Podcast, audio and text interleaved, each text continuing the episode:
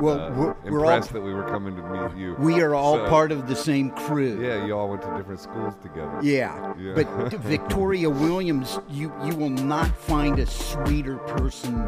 She does not have any harm in her whatsoever. Right. One of my friends, Pete Case, Uh huh. from the Plimsouls Right and the. Nerves, Yeah. Lived with her up in Laurel Canyon, and they had this bitchin'. It, it wanted to be a cabin, Uh-huh. and they had a giant tree in the backyard, Yeah. and they they they lived on the the, the precipice of a cliff, Uh-huh. and on this tree, they had the rope. Mm-hmm. That all of the kids would swing on because there was a, a, a dead tire t- tied to this rope. Mm-hmm. And you would swing on this and you would be like Way out a hundred feet over this cliff. That's dangerous. Yeah. That's crazy. yeah, but it was the, the the the the tire was not going anywhere, and they would have not allowed anybody to do that. But it was Did just it go into a body of water, or was it just no. You would have you would have well, the body of water would have been somebody's swimming pool down below. Yeah. Okay, where do we start? Well, we started. We okay, started with a tree. Have you been have you been taping this, Well, just or are we off record? well, now we're on record. Okay, On Yeah. record as of now. okay. Yeah. So, um, but you were saying that you like can't get into the exercise because you aren't going to see daylight till when? Uh, 2023. Why is that?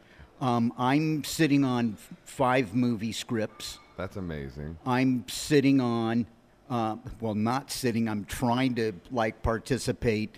Um, my band off. Yeah. Um, Dimitri, our guitar player, and I Uh-huh. created 25 songs Recently. uh, recently over the course of the last two years. While our rhythm section, Yeah. ri- we have a revolving rhythm section. We have Steven McDonald from Redd Kross, Uh-huh. who also plays in the Melvins, Right. Uh-huh. who also plays in the Dale Crover band, who also runs a little recording studio. Yeah. And um, he'd been working with his wife on a That Dog album. He, I, I really feel sorry for him Why? Cause because he's so busy. yeah, it's like one minute he's doing one thing, and then all of a sudden we're going on tour with the Melvins and Redd Kross, and they were at, at one point thinking about adding the Dale Crover band. So he'd have been in four bands. they, he would have been doing like a three-peat. He would have been doing what I call the triple whammy. Yeah. So um, we have Steven McDonald as our ba- our bass player Yeah. and um, we, in our revolving door, brought in a third drummer. We brought in um, Gabe Serbian from the Locust, Uh huh. and we are, are in a position where we can reach out to just about anybody we want to reach out to, and they would come and play with us That's true. and I'm really proud of that situation. I mean, Yeah. I, I, I, I can't be ecstatic enough. Yeah. We, cr- D- Dimitri and I, while these guys were out doing the Melvins and doing Redd Kross and Mm-hmm. doing the Dale Crover Band, Dimitri and I, we're the guys that create the music. Mm-hmm. So we we have this two two year period to come up with 25 songs, and we got into this situation where we were dealing with conspiracy theories. Oh my God, you're in the right podcast. I love conspiracy theories. And, and um, Are you a flat earther? Moon landing didn't happen. Anyway. uh, yeah, well, I agree with you on the moon Yeah, landing. moon landing That was didn't that was filmed right out here, and you're go, you're going out to the desert later on this Right, afternoon. The moon, aka the moon. Joshua Tree or Palm Desert or exactly. I'll put a flag for you. hey, I didn't even mean to say that. The flag. Anyway, Okay. I like, well, I also it was a play in a band called. I also I call a oh, band called the Flag, Flag, or I called know. Flag, Yeah, yeah. who are all of we we are all the we are all we are all of the guys that will not play with Greg Ginn because he's just become such an evil human being. yeah, people aren't a fan of him. I've noticed. Well, he just he just you know he burned every bridge he could burn, and he, and he just Why did he do didn't that? just burn them down; he blew them up. Yeah. Well, we, we were talking about Mark Lanegan earlier. Right. The Screaming Trees, all of their early recordings, some of their greatest recordings Yeah. that Buzz Factory, that record's genius. Uh huh. No, I have the utmost respect for Mark Lanegan. Yeah. Like I, I cannot, I, I cannot give that guy enough praise. Yeah, he's a sweetheart too. He we had a great time last night. Yeah, you just know. a, just a, what a what a voice. huh? and and I've heard horror stories, but it's like we've all got our horror stories Oh, yeah. attached to us. Definitely. Um, And we all grow up, and then you know. but getting back to the uh, Moon landing? the moon landing, which also could have been filmed right over here at Warner Brothers Studio or right. wherever they filmed. Well, it. how could they have done a live broadcast from the moon back then? Has you know? Does anybody think about that? Well, here's the thing. because our world is so messed up, and all of these people have all of these different channels and all of these different lines that they run through, and all of these ugly, horrible threads. Yeah. That how could it not be easy for them to do that? To go to all of the major stations and say, "You're going to show this, and you're going to run the, the recording along with it." And Right. we are going to fool the American public. Yeah. We are going to f- we are going to fool the world. Yeah. Because we're the greatest and we can do this. We, Right. we- because we have the technology to do this. Yeah. And and it just goes on and on and on and on and It's on. It's crazy. And it's like nobody really, yeah. It's weird the resistance, and pe- if you get called an idiot if you think, if you like even question these things critically, like if you question the nature of reality, even though clearly we have been lied to by NASA, like and stuff like that. On it's like, several dozen occasions. Uh, yeah, and if you question the nature of reality, you're like, oh, you're a fucking idiot. Like it's like there's so much like you know anger at anybody that even throws these things into question. I find that interesting too. Are you, are do you, a doofus? No. right? Yeah. I, I, I actually did a podcast with one of my best friends. He he uh, plays drums in a band called Thelonious Monster. He's Uh-huh. my neighbor. He's like I said, one of my best friends. We did a podcast where that's all we did. We just like one day it's like, so Keith, let's do this podcast. What are we gonna do? What are we gonna talk about? We're Yeah. Like a couple of bros, a couple of goofy guys, just Yeah. d- like d- digging, digging, not really digging deep into Yeah. it, but Yeah. sometimes just scratching the surface. We're standing there outside of the coffee shop right down the street here on Sunset Boulevard, Mm-hmm. and he said, "So what are we gonna what are we what are we gonna talk about?" And I said, Yeah. "Well, why is there a white stripe up there in the sky? Right. Let's start there." Right. You know, and in digging into that, it's like all of a sudden we have footage of one of the main guys from the CIA stepping up and going, "We're spraying aluminum nanoparticles because we are trying to control the climate." Yeah. you know, and then my friend, friend Ted Falconi, who's the guitar player in Flipper, said, Keith, Yeah. They're, they're they're spraying that they're spraying that aluminum because they're Chinese satellites flying overhead that are trying to film and take photos of all of these different military installations. Right. Or our because we're here in Southern California, we have one of the largest grouping of um, military complex technology industry. You know, that's part of what makes California the fifth largest economy in the world. Right. And so they want to look down on all of these things and, you know, let's see if we can go through the roof of the building to see if there's any plant because the technology is that hardcore where they're they could they could find out what it smells like in the office of the guy who's creating some kind of uh, laser beam device that's going to be shot from a drone over the Middle East. You know? Right. So, um, looking at the chemtrails, Yeah. we discover that the, the Air Force steps up and says, We're spraying lithium. Right. It's like, well, why would you spray lithium on the population below? Or why is there fluoride in the water? And, and, and you know what fluoride is? Fluoride was just industrial waste and they didn't know how to get rid of it. So it's like, Yeah, let's it- call up 50 dentists and we'll create this scenario Yeah. where everybody needs fluoride. and it calcifies your pineal gland. well, what it also does is it creates tooth decay. uh huh. And uh, it also was what the Nazis used in the concentration camps during World War II to keep all of the Jews in place. And you know where the uh, Na- And I'm a Jew. NASA was started by an SS uh, soldier too. You know Dude, all of that technology. Yeah. We swooped on those Nazi scientists so fast. It was like we can't let the Russians get a hold of these guys. Right. You know, and so uh, Hitler had a honeymoon, which was uh, based on a, an Indian, an ancient Indian India, Middle Eastern India. They they had a bell-shaped device that uh, allowed them to fly through the sky. Right. And Hitler had his scientists develop it, and then all of a sudden, you know, that's the reason why we have the Foo Fighters. We can blame Adolf Hitler and his scientists for having Dave Grohl in the Foo Fighters Why is that? because um, there was a there was a gr- there was a group in the military when they were when they were fighting these like flying these unidentified flying objects they were called foo fighters the Oh. guy that the guys that went up against these I didn't know that. all this nazi japanese crap because the japanese had some of it too That's interesting. um, but anyways getting back to the white chemtrails Mm-hmm. um, there will be all of the people that deny, well, it's just, it's a contrail. You know, when the jet flies by Right. and it leaves this contrail. A contrail is basically just heat being released from the back of the jet engine into the atmosphere. It's so cold up there that when the heat hits the cold, it turns into like ice particles. Mm-hmm.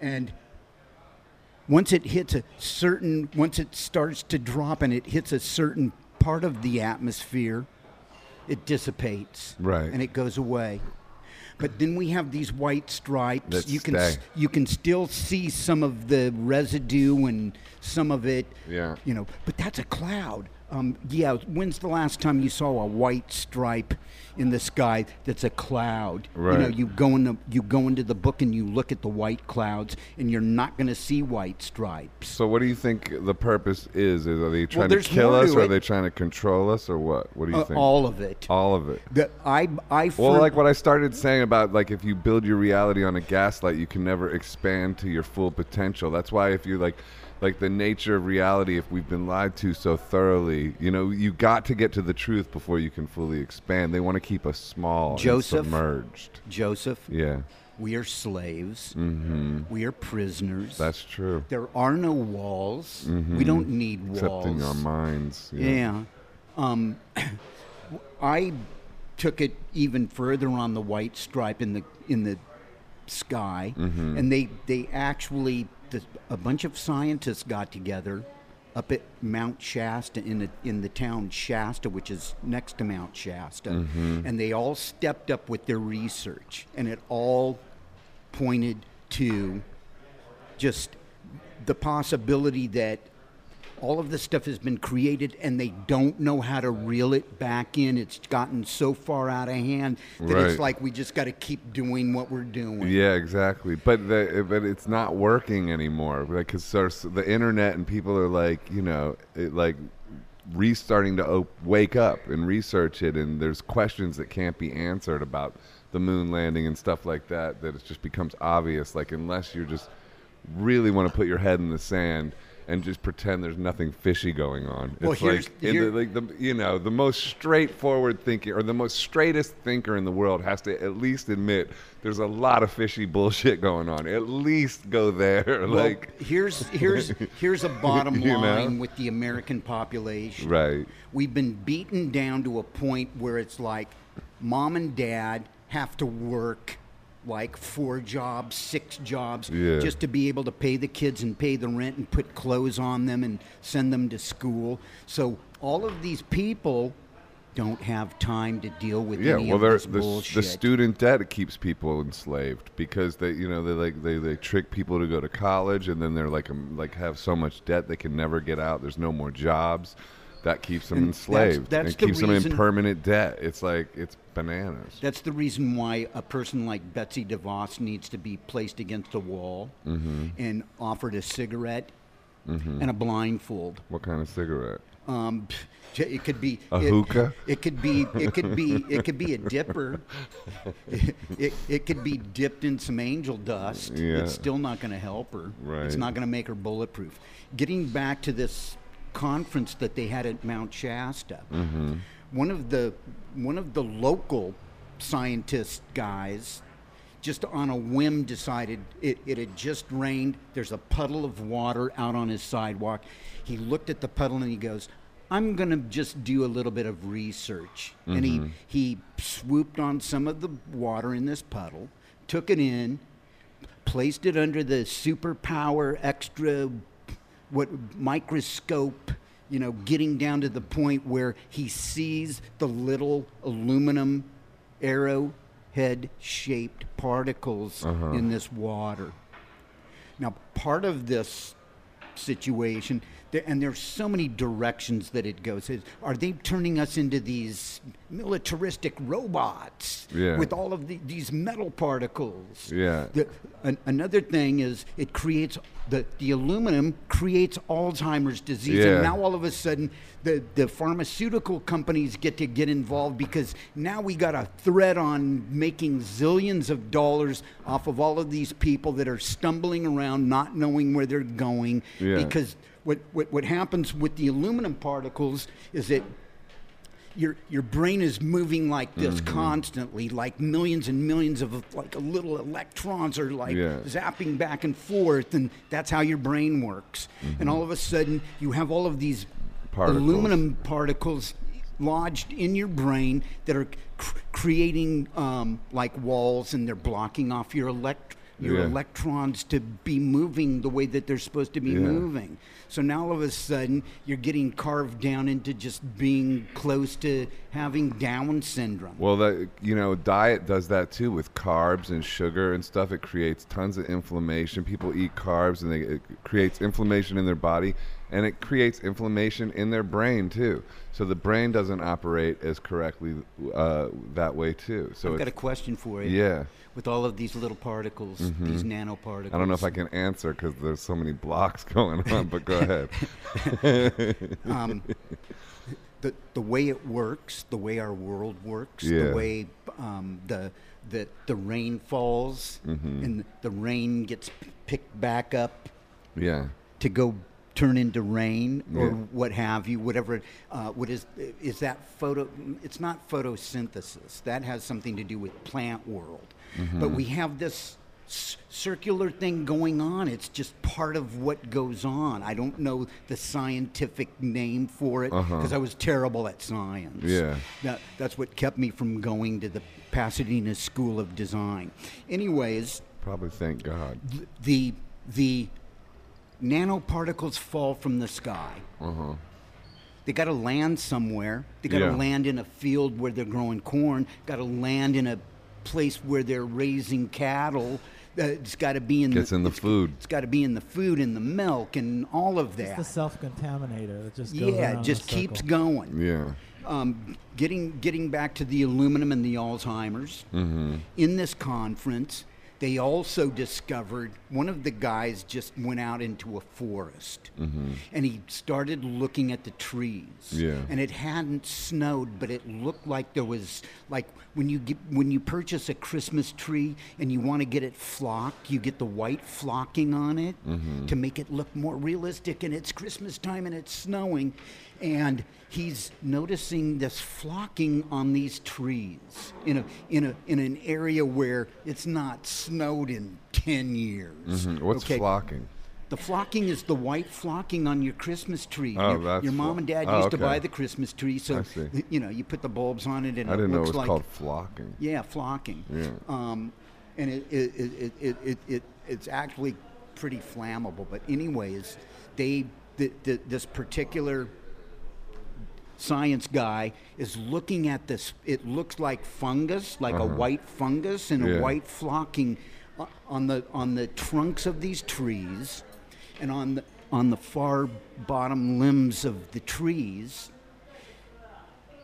and he he goes and does his research and he finds that it's barium and barium is the basic if you're building a bomb or you want something to blow up or you want to if you got a gun and you fire the gun and that bullet goes flying out of the chamber that's because there's some barium attached to that Okay.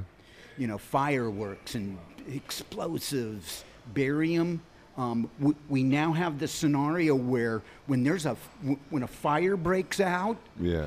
There was a time when that fire would be out in a day or two if it was any kind of a large fire. Mm-hmm. And now they rage for three months, four months at a time. Because of the aluminum and the barium. No, because of the barium. Yeah. yeah. These forests just go. Interesting. Yeah. What do you think of like 5G and all that kind of stuff? Like that that's like a, another thing conspiracy theorists are really paranoid about. Do you know about that 5G? Explain it to me. 5G is what the, you know, the iPhone is using now like see so yeah, mine says 5G right there. Like it used to be 4G, but apparently so it downloads like much faster everything. It's like way more powerful, but apparently more of Can- the bad I- shit can I- all around can- us can I- constantly. Can I bring up a point that when I'm the president of the United States, yeah. all of the cell phones, We're going to eliminate they're going to get, there's going to be a giant ditch somewhere out in the desert Mm-hmm. next to where they buried all of the bodies. Right. See, because when I become president, all of the politicians, no matter who they are, you could be the greatest, nicest person in the world, but you're a politician. Fuck you, you're out of here. Yeah, but if you're a president, you'll be a politician. Um, but. I'm not going to be hanging out with other politicians. I refuse to hang out with other. Uh, I refuse to. Yeah. Um, you know, let's bring it from the working class and the lower classes, Right. rather than just being a one percenter or you know having to play all of the political sides and everything like that. So people won't vote for me anyways because when I show up, I'm going to be dressed just the way that I'm dressed, Yeah. and what you see is what you get. It'll be a breath of fresh air. Um, yeah, or there, it'll be a bloodbath. I, I would guarantee a bloodbath. Yeah. Mitch McConnell would be the first one to go, and then we, we, I brought up the scenario with Betsy DeVos and her brother, who is making a killing off of all of the all of the mercenary black water. You know, I'm going to create my own army, and if you don't, if the U.S. government doesn't hire me, I'll sell it to another dictator. right.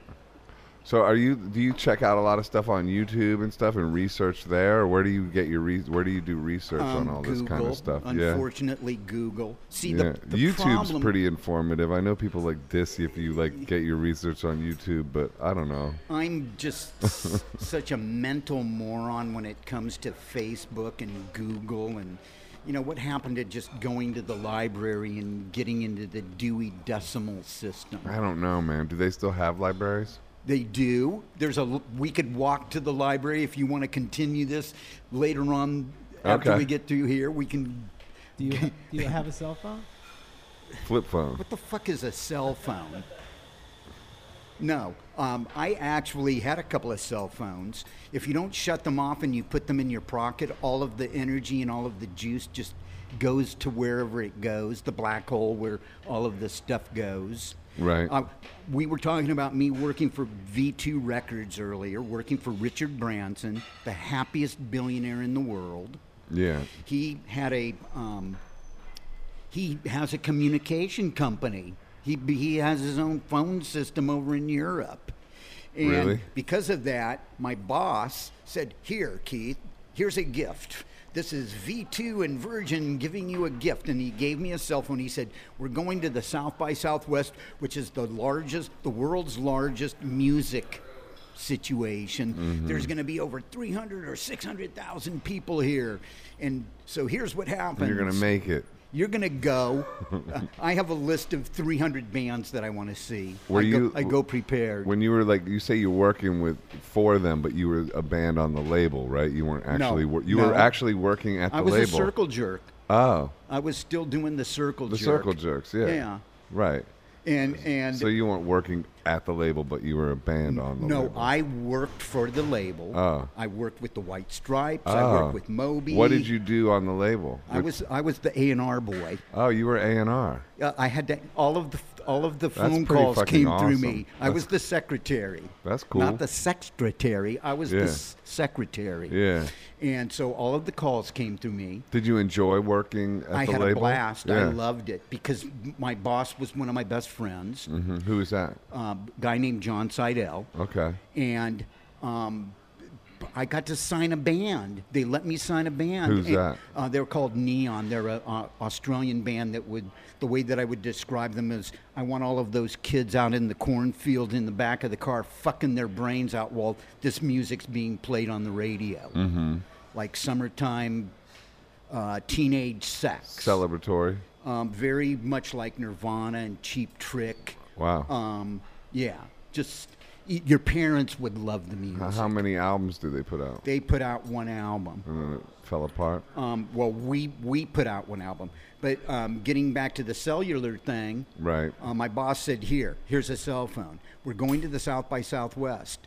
I go prepared. I have a list of 300 bands that I want to see, mm-hmm. and of course, I'm not going to see all 300 bands because my rule is I go to a room, I'm watching the band, I'm looking at the crowd. A lot of times, you can tell what kind of band is happening by the people in their crowd, mm-hmm. and um, if if the kids are going ape shit, you got to stick around because the energy could be really happening and the band could be really happening.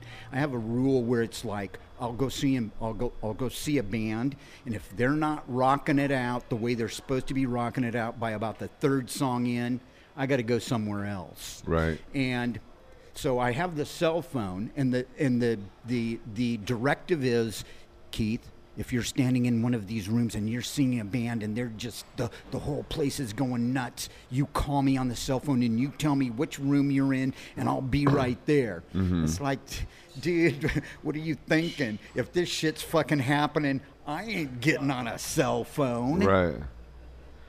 Yeah. So that shot down the cell phone. I, I've had two cell phones and never figured out how the, the, the, the correct way to use them because I just did not care.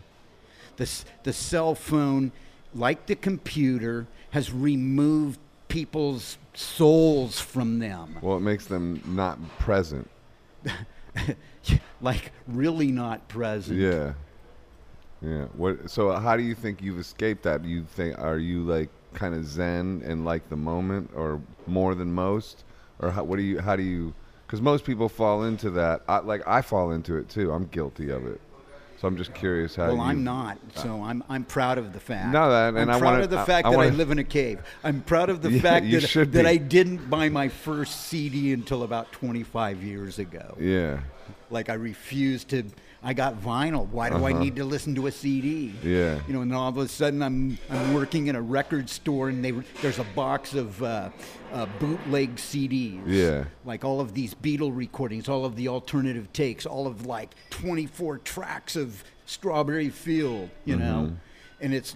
I'm a fan, and it's like I got to listen to this stuff. So now all of a sudden, I'm buying these CDs, and I don't have a CD player. What about now? How do you take in music now?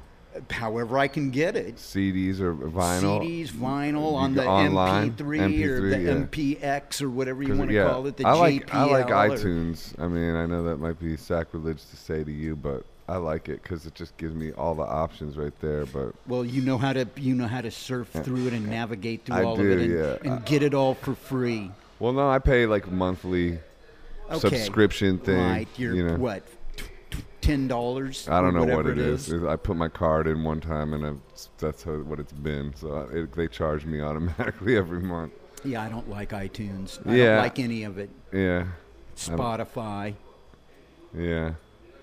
my my um, royalties for online um, the the songs that get played on online. Uh, I think my last uh, SoundCloud. Is it SoundCloud or is that another company that? That's another do- company. Yeah, I see. I can't keep up with all of that crap. I just want to live my life and not be bothered with any of it. I guess call me a simple man or what have you. Uh, Right. c- But call me real. You know, I want to keep it real and. You know who needs to It's commendable, man. It's not easy to do in this well, my, day and age. my my royalty check from these online people is twenty dollars um, every three or four months or whenever it is. I don't even know what mine is. I, I honestly don't. It just goes to some business thing, and that's it. I don't. I even- know that kn- it's good for a meal. yeah. A meal. Yeah, let's order a meal. I'm starving. Don't you want to order? You have your you, so you come to this. We're at the Desert Rose. You this is your regular joint. Um, I um, I'm a regular here on the weekends because my regimen is I will uh, purchase an iced coffee, a really great iced coffee at the coffee shop on the corner from my house. Then I will walk across the street to the Vons.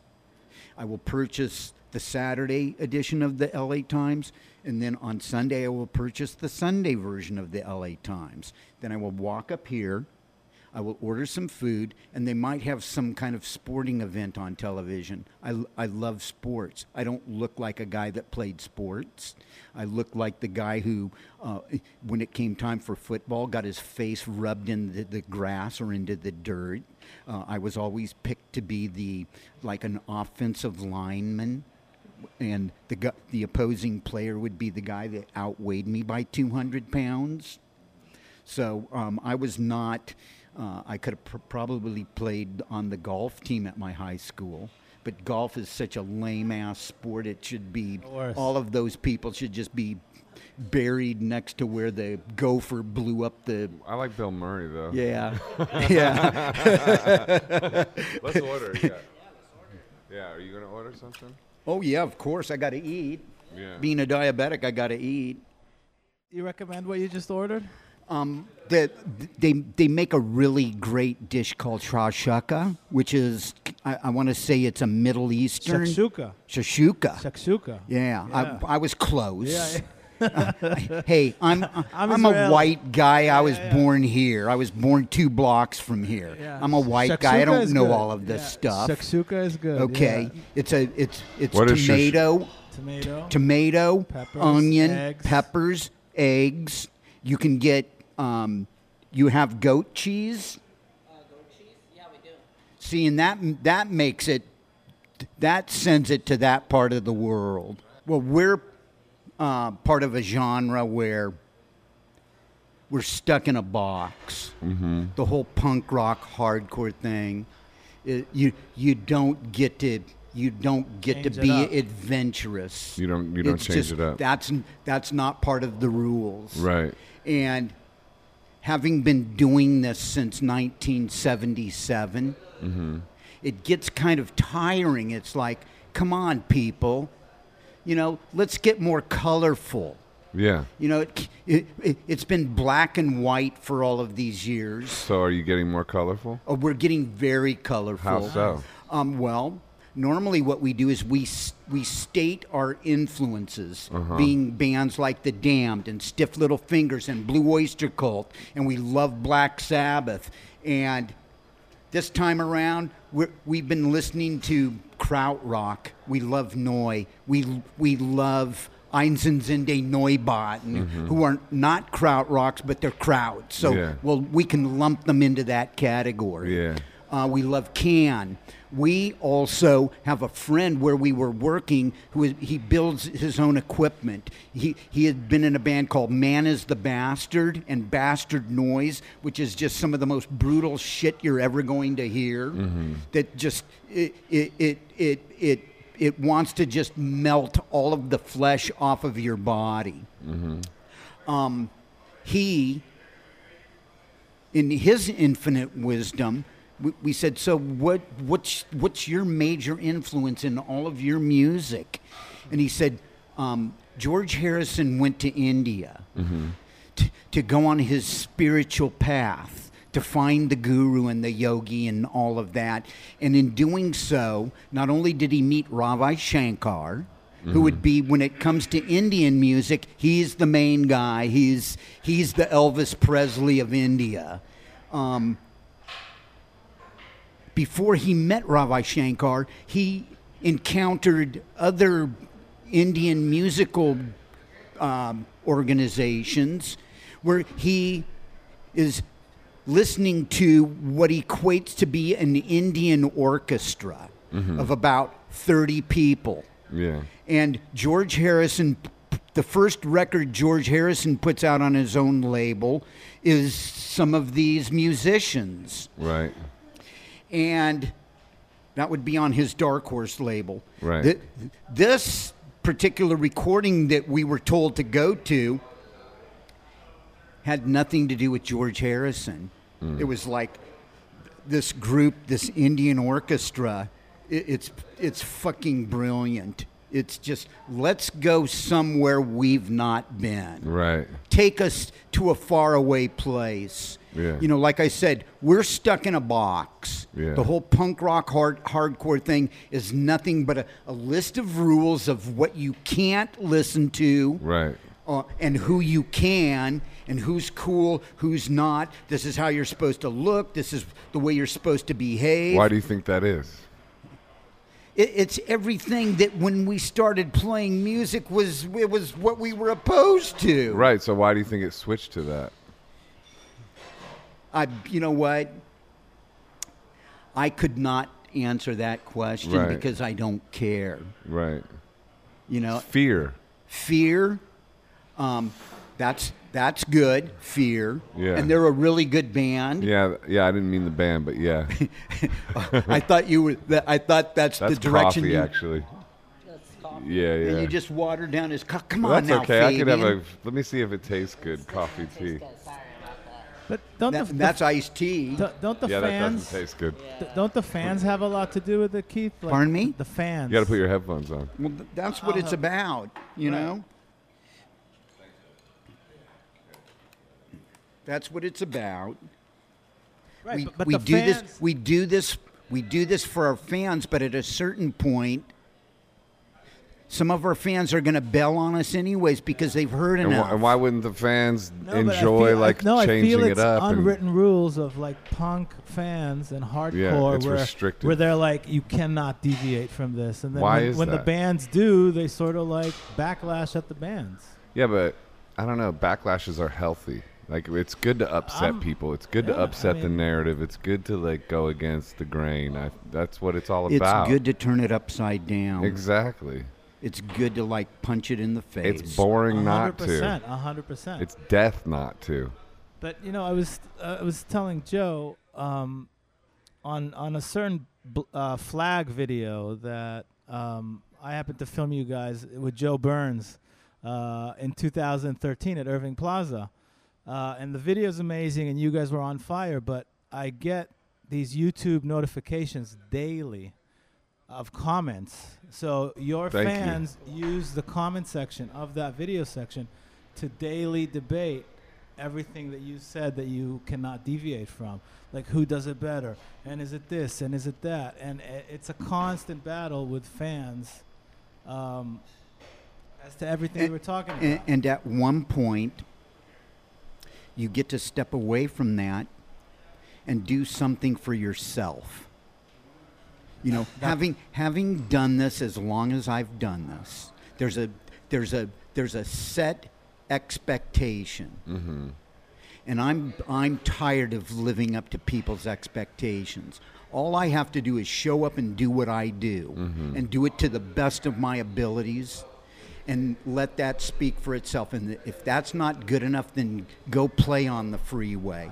Go listen to somebody else. Mm-hmm. You know there there there's certain people, there's certain bands that have set certain bars that we, we can try for the rest of our lives to reach that bar and not ever even come close. Like who? Like the Bad Brains. Right. For a period of time, that band was untouchable. That band was the greatest band in the world. Mm-hmm. Right. There was a time when um, Aerosmith put out three albums, and they were the greatest al- They were the greatest band in the world. Yeah. You know, and a punk rock guy's not supposed to make a comment like that. A hardcore guy's not supposed to say, "Well, the Rolling Stones went through a period when they were working with Jimmy Miller, and they recorded six albums that were untouchable." Right. You know, the New York Dolls. I have friends to this day think the New York Dolls are the greatest rock and roll band ever, and they they, they don't even come close. Right. You know, the Rolling Stones step up on Goat Head Soup Yeah. and play a song called Star Star, which is Star Fucker, Star Fucker, Star Fucker, Star Fucker, Star.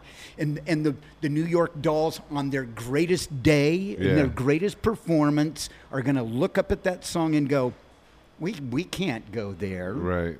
You know, it's just there's certain things that happen and there's certain things that don't happen. And that's the way of the world. We just continue on our paths. We we continue to to do the things that we do and hope that we're doing them to the best of our abilities. Yeah. And that's the best that we can do. It's the four agreements. Always do your best. Never make assumptions. Don't take things personal. And be impeccable with your word. Just step up and do it the way that it's supposed to be done. Yeah, Mick Jagger's an underrated songwriter because he's one of the greatest ever, and people don't really ever think of him like that. Well, they always they always think of him uh, being The uh, business guy. Well, no, because he is part of one of the greatest greatest rock music songwriting teams. Yeah. with Keith Richards. Yeah, I feel like Keith gets all the credit. Yeah. And Mick is like a great. I mean, who wrote the lyrics? Beast of Burden. Those lyrics are insane. Well, we actually have a song Yeah. on our new record, the Mm-hmm. new off album, that's based on a conversation between Keith Richards and Mick Jagger. That's amazing. yeah. How's that one go? Uh, well, um, we're we're in our rehearsal space, our which is also our recording studio. Yeah. and we're working on what is the first song that we worked on as a band towards this new project. Right. And it's like Keith, so you do you have any idea for any lyrics? Uh-huh. It's like, guys, we just played this song like six times. I'm still confused. Right. Where, the, where does the riff come in? Where does the where's the verse? Where's the chorus? I'm lost. And these know? are the lyrics that you're singing on this? Well, like that. where we are, uh, that should be the lyrics. I think so, or at least like a prelude or some shit. Anyways, we're like looking at each other. We're looking at each other, Yeah. trying to sort this out. Yeah. Like, well, what, what what's what's the lyrical content? And it's like, dude, we just wrote the song. God damn it! Right. Come on, let's get real. Yeah. You know, give me some time to like let this settle in. My brain's still in a fog. So, Dimitri, our guitar player, Yeah. the, his setup in the in the uh, rehearsal space is he's over by all of our merch tubs Mm-hmm. where all of our T-shirts are sitting there waiting for us. They're going, take us on tour, take us on tour. We want to, we we need to get out of this tub and we need to be on somebody's body, Right. you know. And um, he looks up in one of the tubs. We have. Uh, um, we have two of our um, Raymond Pettibon designed um, T-shirts. We have um, Wasted Satan. It says Wasted Satan on the side of the tub. Uh-huh. There's there's an there, one of our recordings is called Wasted Years, Uh-huh. and the other recording is called um, Satan Did Not Appear. Uh huh. Um, and on the tub it says Wasted Wasted, Satan. Satan. Yeah. It's like, so now how do you describe Donald Trump Uh huh. without describing Donald Trump? You know, I hate the president. Uh, let's revolt. Let's blow up the White House. All of that kind of punk rock kind of stuff. You know, let's keep it on that thread. Okay, but so how do we how do we describe Donald Trump without describing Donald Trump? He's the guy that shows up to the party. He passes out in the lazy boy with a cigarette, and he ends up setting the sofa on fire with some guy who's passed out on it. So now we have this charred upholstery. We have this burnt body, and he's whistling the song and he's going door to door, knocking like, I'm here to deliver the shit, Yeah. and here it is for you. That's crazy. Those are great lyrics. Everything you just said. That whole Donald Trump. Well, it's ba- based like- on it's based on I a mean, conversation the between imagery Keith- of that was fucking sick, dude. Like- like, based on the, the the song title was presented to us on the side of a fucking plastic tub, Right. Like a twenty pound tub, yeah. So and it's called so Wasted Satan. It's called Wasted That's Satan. a good album title too, maybe. Um, well, we're, we're we're going somewhere else because we're calling it Watermelon, and it's based on a science fiction movie that's attached to the soundtrack. Okay. The 25 songs were writ- written for the soundtrack, Mm-hmm. but of course we've got to whittle it down because we've we've already filmed documentary style, guerrilla documentary style, Mm-hmm. the the beginning of the movie where we're on tour and we hate each other. It's like we're supposed to be best friends. It's all for one and one for all. Yeah. And and, and on this tour, we're discovering That's a discovering great that idea. A fake documentary. well, it but it's it's it, it it looks very very real. The new Dylan documentary is all fake.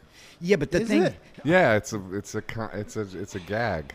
It's not. It's like they made it up in like editing and stuff. Like, Joseph, the reason it's- Is Dylan in on it? Oh yeah, of course he's a genius, man. and so is Joan Baez. yeah, all of them.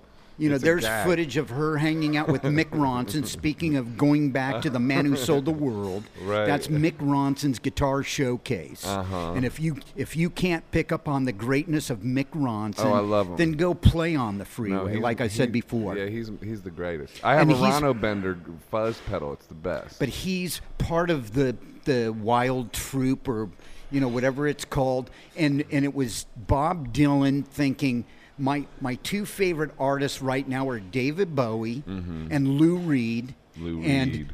Lou- um, Mick Ronson played a big role in the Spiders from Mars and Yeah. all of David Bowie's greatest recordings. yeah. And he also played a role. Did you see that documentary on Mick Ronson?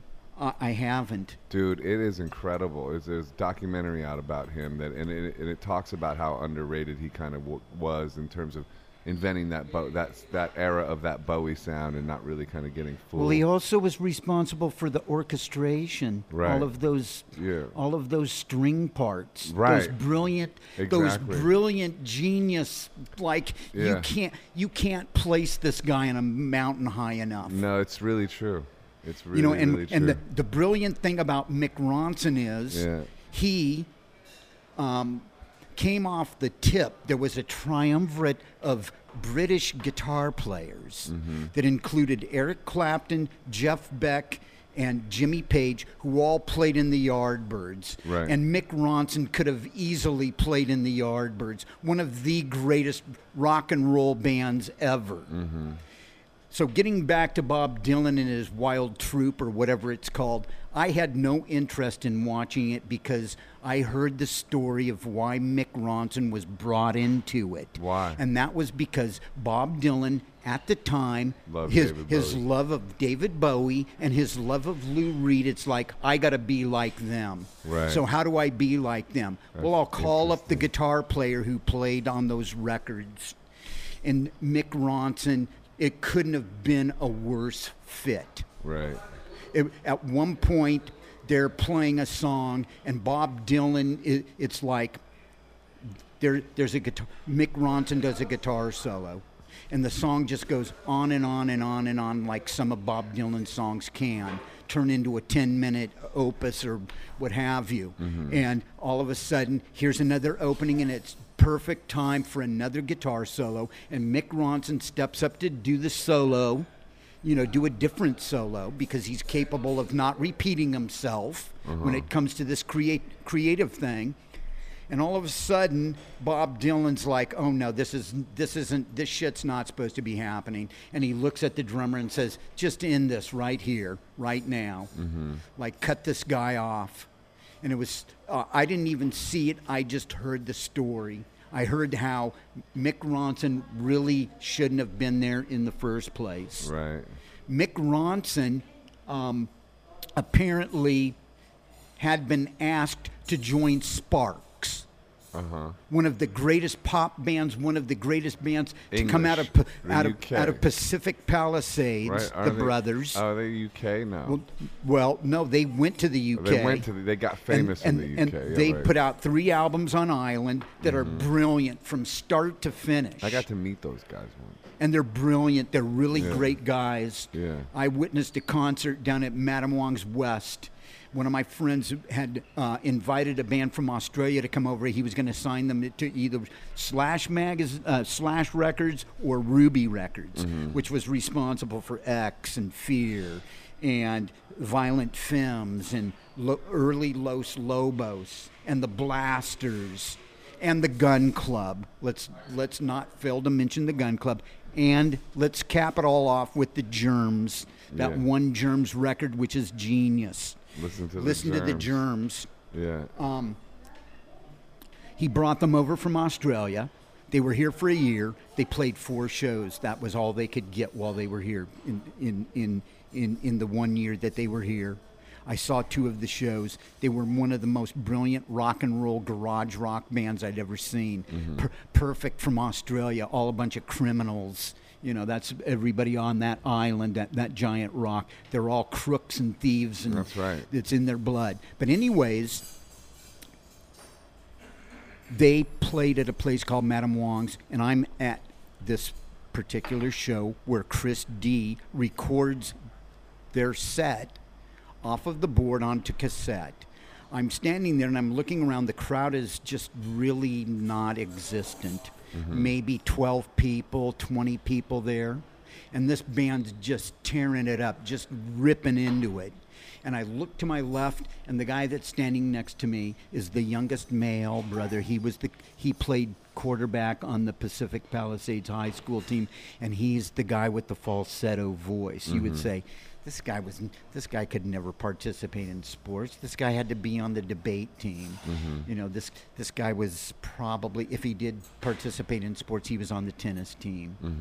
Um, or he was the water boy for the football team, but he ha- happened to be the quarterback on the team, which meant he got to fuck all of the cheerleaders.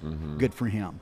So, um, Mick Ronson turned down the opportunity to become a member of Sparks to go out on the Bob Dylan special extra Rolling Thunder. Rolling Thunder.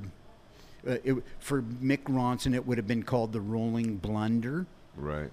which is really sad and pathetic. But that's Bob Dylan. Anybody, when Bob Dylan snaps his fingers, everybody lines up to do his shit. And Are you a fan of Bob Dylan? I hated Bob Dylan for a zillion years, Why? and then I grew up and realized that he was one of the he's one of the greatest lyricists Yeah.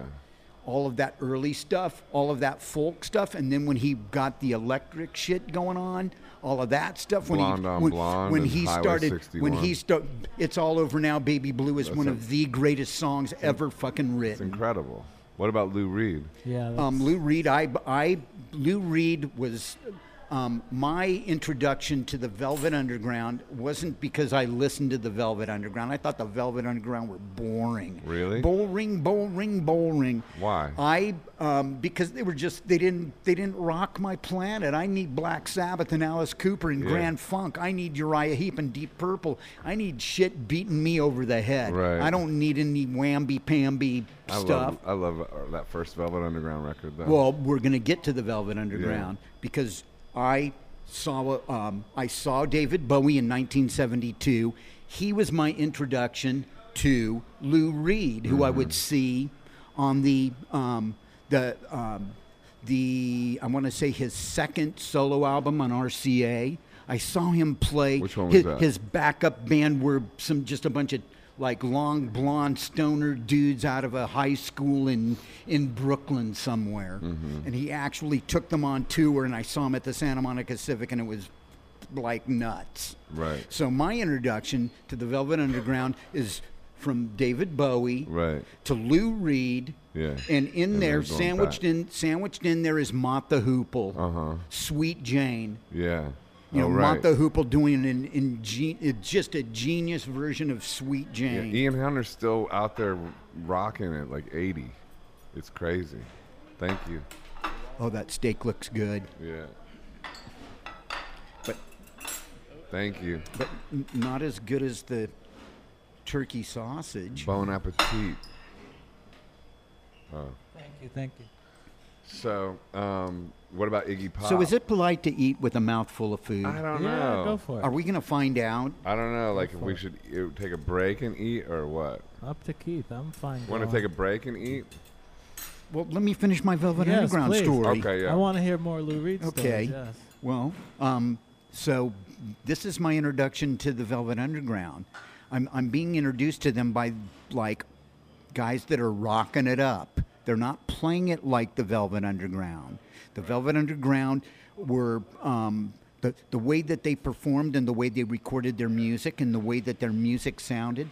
I could sit and listen to them sandwich, sandwiched on the couch between my mom and dad Now, uh, of course, the lyricism is uh, getting kind of dark and going to weird, ugly places, but that's okay. Long live Lou Reed. I agree. What's your favorite Lou album? That second one? I love Transformer just because of Mick Ronson and David Bowie and their participation. What I- about Berlin? You ever listen to Berlin? I love Berlin.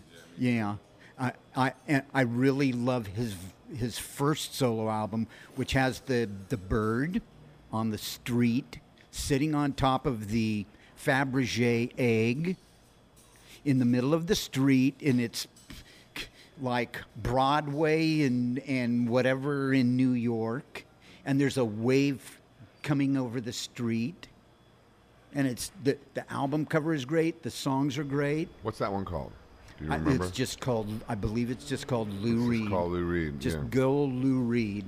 When you can't come up with a title for your record, you just name it after yourself. Yeah.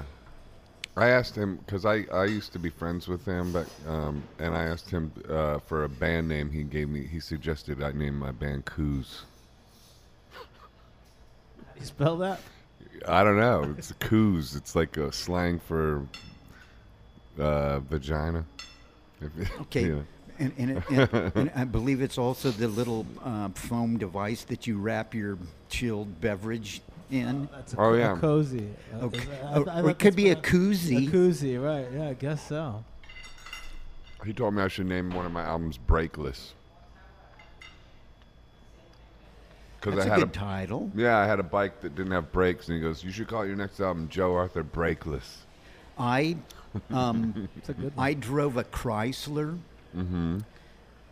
um, from uh, Hermosa Beach to San Diego, which is a good hour and a half, to see Deep Purple on the Machine Head tour at the San Diego Sports Arena, and there were no brakes in the car.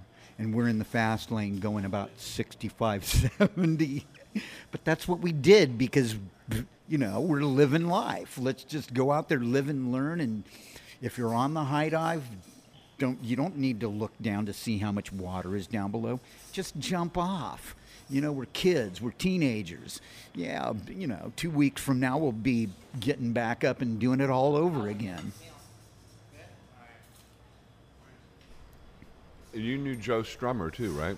Joe Or- Strummer. He was um, a fan of yours. Joe Strummer. Um, I um, sometimes we find ourselves in situations where we try to um, we tr- try to hold our ego in check, and all of a sudden we're t- talking about all of the praise that's been lumped upon us. Uh, I, I can get into a long list. Um, but Joe Strummer, I was bartending down on Melrose at a place called Smalls. Joe was a member of the Pogues at the time. The Pogues were recording here in Los Angeles. I, I, I have no reason why, but they had gathered here in Los Angeles, and it was Joe's turn to buy all of those alcoholic, drunken, limey goofballs. It was his turn to buy the round, the next round. So he came up to the bar, and he looked at me and he said, Keith, I love your body of work. Your body of work is great. Some of the greatest music I've listened to.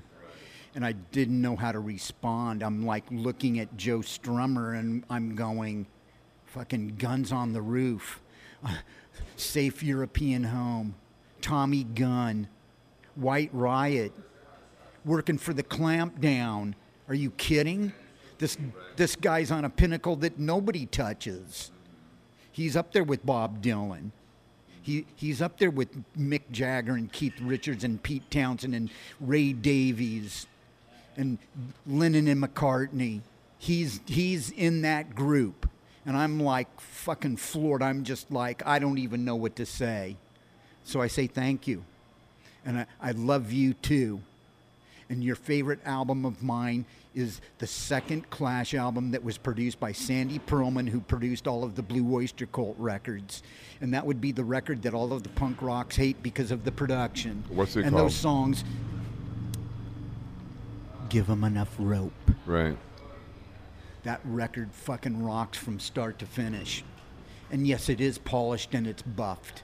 But it was exactly what the Clash needed at that time. They needed that bump up because they were what they were doing was they were starting to move into new musical territories that punk rocks aren't supposed to go to. Right. You know, they they would eventually get into some disco and they would get into some dance and they would get into some Hip-hop. Motown and some Stax and some hip hop and they would get into just some good old rock and roll.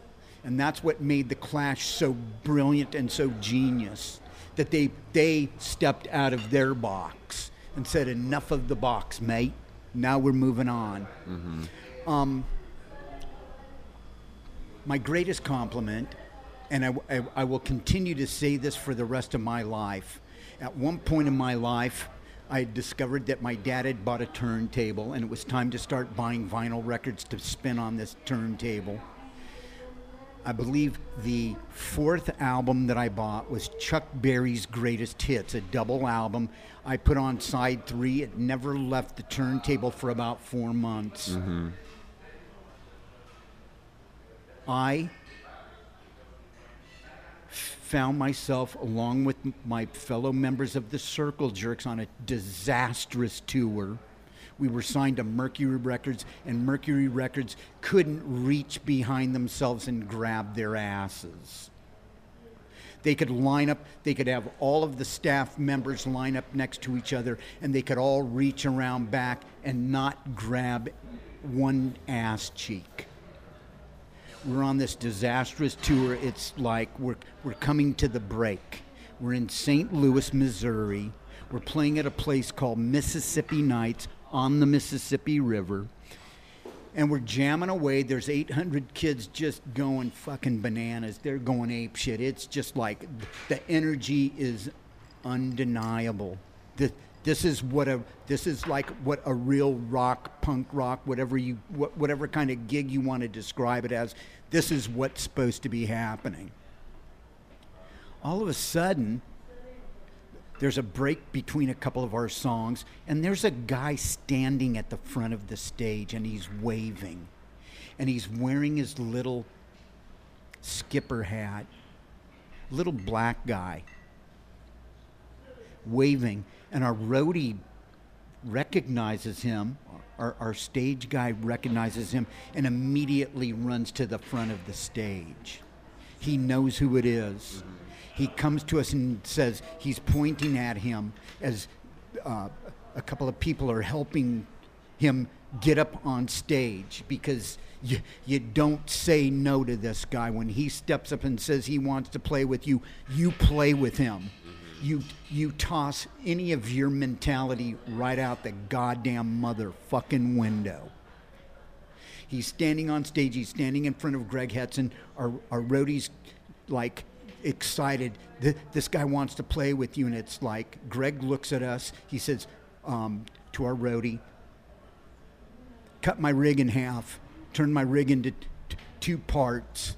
You know, we got two Marshall heads, we got two Marshall cabinets, and there sits my Les Paul Jr., which was basically what Les Paul created for Mary Ford, a dainty, slim version of a Les Paul, only we would call it an SG. Right, SG, yeah. So Ch- Chuck Berry's playing this Les Paul SG, and Greg looks at us and just says, "Play along." You won't know what he's playing until he gets to the chorus, and I'm standing there. I'm in awe. I'm this this guy. He wrote the book. There would be no Keith Richards. No there would Bob be no, Dylan. no Johnny Thunders. No Beatles. Bob no Dylan took Beach a lot from Boys. None of them. None of them would be. None of them would exist if it wasn't for the blueprint that this guy created. And we get through playing. I, I, I, I don't. I'm, I'm at a loss. I'm just like, I'm floored. My jaw's on the ground. How- I, how I'm, many songs I'm did he look. do? I'm. We played one song. It was "Roll Over Beethoven," and the kids went just fucking nuts. They would have. They would have burned that place to the ground if they would have had the opportunity to. I left out Angus Young Mm-hmm. because Angus Young is also, if there's an altar and they're all looking up at Chuck Berry, it would it would be Angus Young sitting sandwiched in between Keith Richards and Chuck Berry and Johnny Thunders would be there and Bob Dylan got his phrasing, so much of his phrasing right from Keith. I mean Chuck Berry. and you, you have George Harrison and John Lennon and you know the Wilson brothers and the Beach Boys. All of these guys, they would they they they would be lost if there was no Chuck Berry. On his way out, as he was exiting, see because he saw the energy. He saw what was going on. He saw that this is this is what rock and roll is supposed to be about.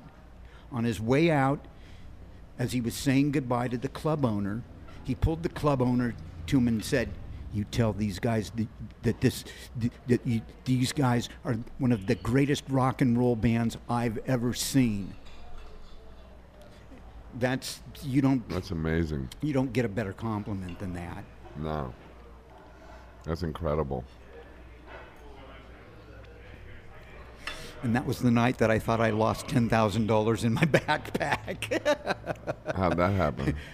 I'd placed my backpack under a chair in the dressing room, and like an idiot, You had walking 10 grand in there, though? walking ar- walking around in this euphoria. In the South.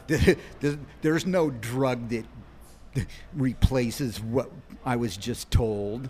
I'm walking around just in a mental state of just being up in the clouds. right. You know, how do you get over a compliment like that? You know, he he told Keith Richards to get off the stage. That's true. He slapped Keith Richards. I, I met Joe Strummer. I got to smoke my first ever spliff with Joe Strummer at Real World in England. He was rolling a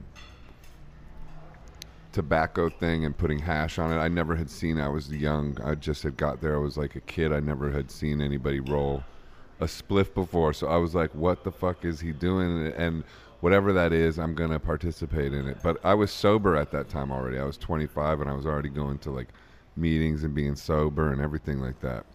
Okay, but it's you smoke some hashish Hash with Joe Strummer, yeah. and some tobacco. And that was it. It was like it came around twice and it didn't do anything. And, and did you feel like running out and trying to find the hash dealer? I did, and I did end up. I did. I, it did create that. I ended up. I ended up cooking like I and I could never get high enough off of it, and so I ended up cooking it in their kitchen on putting it on toast, and then I was making a record with uh, John Leckie, who produced like the Stone Roses and stuff like that, and all of a sudden. I gave him a piece of toast and me a piece of toast, and then we like, uh, like all of a sudden we're like we're it's like hallucinating that the speakers were on fire and shit like that because I had put so much hash on this toast. And then the next day I, I went to sleep, and the next day I didn't wake up till 6 p.m. And I ran to the studio. We were supposed to meet at noon, and I'm like, "Oh my god, I'm so sorry." but And it's your record, right? it was my record, and I was like, "I'm so sorry," and he goes, "Don't worry about it. I just got here myself. I just woke up too because we both so we both p- slept the whole next day based on this hash sandwich that kind of started with Joe Strummer, but and, and Leckie, as a producer, yeah, is way happening. yeah. Well, he worked with John Lennon too. He was an assistant back in those days, and Didn't first um, Radiohead or the Bends. Leckie was. Um, there was also Martin Rushent, and there was, um, you know, the guys that produced Magazine, and Uh huh. what else was Leckie responsible for? A ton. like Buzzcocks. Or, Oh. uh, that might have been Martin Rushent. I don't know. Let's look Leckie up real quick. This is what technology is good for. Shit like this. There you go. when all else fails. Um, but yeah, uh, now, do you have the device in your the, the app in your phone where you're actually witnessing somebody and you you know nothing about them and you hear a song and it's like, who is this? And you put the phone up in the air and the phone listens to the song and then the Yeah. phone tells you, this is Jaime in the nosebleeds. all or- these do that. Shazam, yeah. No, well, you don't even need that. You just do it through Siri. Yeah, the Radiohead, the Stone Roses, the Levellers, Muse, Levellers, love that. XTC. That's who. Yeah. Yeah. Yeah, he produced. He produced like the first couple of XTC records. Uh-huh. We went through this period where the only eggs you ate were egg whites because you couldn't eat the you couldn't eat The the, healthy yolk. part. The yolk is the most healthy part. It gives you Got all the vitamins and it, nutrients. it gives your hair the shine and it That's gives your skin the sheen and Exactly. I'm learning a lot about that kind of stuff and, and the sort of evils of carbohydrates and stuff like that. I'm a You- diabetic, Yeah, so it's and like so you don't do carbohydrates or any kind of that kind of thing, do you? A little bit of fruit's okay, but dude, you need to eat the stuff that cleans out your pipes. mm, I don't know. You don't know? I don't know. I don't know anymore. I think we've been lied to so thoroughly by like so in so many ways, and it's like a lot of new information is coming out. Like I'm working, I'm operating on ketosis now, where I'm using just fat as my resource of like energy instead of like that sugar spike and all so that. So you're doing the keto keto, yeah. diet. I'm into it. See, I um, I did some research Yeah. and knew because of the the, the cost of insulin Right. is just so ridiculous. Uh-huh. You know, and that's part of the the slave trade and yeah. the the brainwashing scenario. Exactly, and, and And- people's mood disorders too. Like like when you like stop like having the like going off of sugar, your mood stabilizes so much. I'm so much more calm than I was. It's like that's the part of the diet that appeals to me the most. I have so much energy. I sleep two hours a night. and yeah, then- I, but dude, I I'm the same way. I, I sleep more than two hours, but I have a lot of. did I just uh, uh, projectile? No. uh, toss one into your lap? Uh-uh. I could only be so lucky. No, didn't make it there. But I, I, I appreciate the concern. You, you could, when, when you're talking to Victoria Williams later Yeah. on this evening, you Hopefully, could go, hopefully. well, Fingers crossed. keep our fingers crossed. Yeah. Because sh- she's she's amazing. Yeah. You are not going to meet a nicer person. Yeah. And she's really talented. She's really Great sweet. songwriter. And she's wh- where's she from? South Carolina We're gonna hunt her down. You- We're you gonna go up there. Yeah. But so you're, um, so you're dealing with the diet stuff, and obviously, and are you? Can you reverse your diabetic situation, or what I do you told think? Like, I was told if you go on a raw diet, which is nuts, yeah, I don't. raw meat and raw vegetables, you can reverse it. And Yeah. it's like, what, what, what Just kind of- eliminate carbs. Eliminate Well, here- carbs. here's- full, here's- full on. Eliminate carbs. here's Like, what I did, and it was really, really Yeah. simple. What? Really super simple. I've lost 12 pounds Right. over the last about seven weeks Uh huh. Without really even thinking about it. Right. No bread. No bread. No dude. pizza. I- No I, I- way. I, will. I will eat pizza No. here and there, No. And N O. dude. It, It's a non-starter. be- Just being being being a guy that works in a band, our line of work. No, don't there's use that, that as an Domino's. There's a Domino's pizza at the end of the night, and when you're No, hungry, nah. and it, you have a choice between go a get an Snickers omelet at a bar, diner. But pizza's not that in the grand Yes. scheme of things, In the grand scheme. In the of grand things, scheme of things, when it- when it's the- when they say poisonous. It's It- better to it- eat pizza in the morning than cereal. In the No, morning. it's well, both are bad. They're the same thing. Both are car- just a, both are carbs and sugar, and creating tons of inflammation and diabetic conditions and inflammation in the body and the Well, brain. Well, you're really adamant, but you didn't let me finish my okay. Go ahead. my scenario Yeah. because I love pasta. And nobody knows the proper way to present pasta. It's always a big plate of all of these noodles and all of this carbohydrate, and then a little bit of tomato sauce or whatever, you know, um, garlic or olive oil or chopped tomatoes. I read about this in Cosmopolitan magazine. My mom had a subscription to Cosmopolitan magazine, and I read about this in the mid 70s. Yeah. The, w- the proper way to present the pasta Yeah. is it's three to one. Your pasta is one, and everything else that you put on the pasta is your three. Uh huh. You're, you're, you're supposed to pile on the stuff that you would pile on Yeah. top of the pasta and not make it about the pasta. Right. I've, Interesting. I've eliminated pasta, yeah. and I love pasta. Um, yeah, me too. By the way, I'm adamant, like, because I'm ex- I'm getting great results out of this, and I'm just trying to like. He wants to lose weight and clear up some of his stuff too. So I'm just saying this is a diet that can work for that. But I love pasta and pizza and all that shit too. It's not Yeah. like, you know, I'm But like, I the- live in New at- York. At the same, you know, it's like, Yeah. dude, I lived off of that. So, you know, well, there's more to it yeah, because you you you eliminate bread. Right, And, and I love a cheeseburger. Nothing better than a cheeseburger, uh, Mm-hmm. except I I would substitute a turkey patty instead of beef. right, You know, no big deal because we've eaten enough beef, we've eaten en- enough McDonald's and Burger King and all of that crap growing up. You know, now it's time to move on from all of that, which is also not that difficult to do. The um, situation with the burger is you eliminate the bun. I, I go to Yeah. Fat Burger and they make me a turkey patty and they put it on t- top of a bed of lettuce with Yeah. all the other stuff that I would want on it right. and it's it's just as tasty if not more tasty Yeah, you know being a diabetic one of the first things they tell you one of the first rules is when you're looking at a piece of fruit yeah, you're not looking at the whole piece of fruit you're looking at that piece of fruit you're going to cut it in half you're not eating the whole piece of fruit so you Mm-hmm. Eat half a banana you eat half an apple you eat half an orange uh, you're going to eat watermelon you eat a couple of slices of watermelon and you leave it at that yeah, you you do need the fruit. It it, it, it, it, it does help energize you. You Right. you need the, the roughage, just like being a diabetic. Unless you go into ketosis, then you don't need that stuff.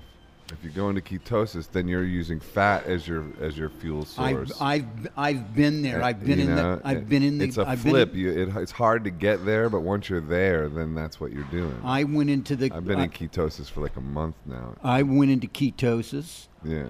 and I was in a coma Oh, really? where I was fully awake, Right. fully aware of what was like if the the wind blew through the window in the hotel room. you went into a coma because of ketosis? I went into it was ke- ketosis induced Wow. because I didn't eat. Uh, you know, on an international flight you. where you're flying and it's like a one day thing, 24 hours out of your life. Mm-hmm. Right. And all of a sudden you're connecting flight from Heathrow to Oslo, Norway. Yeah. Has, has nothing, no food to serve.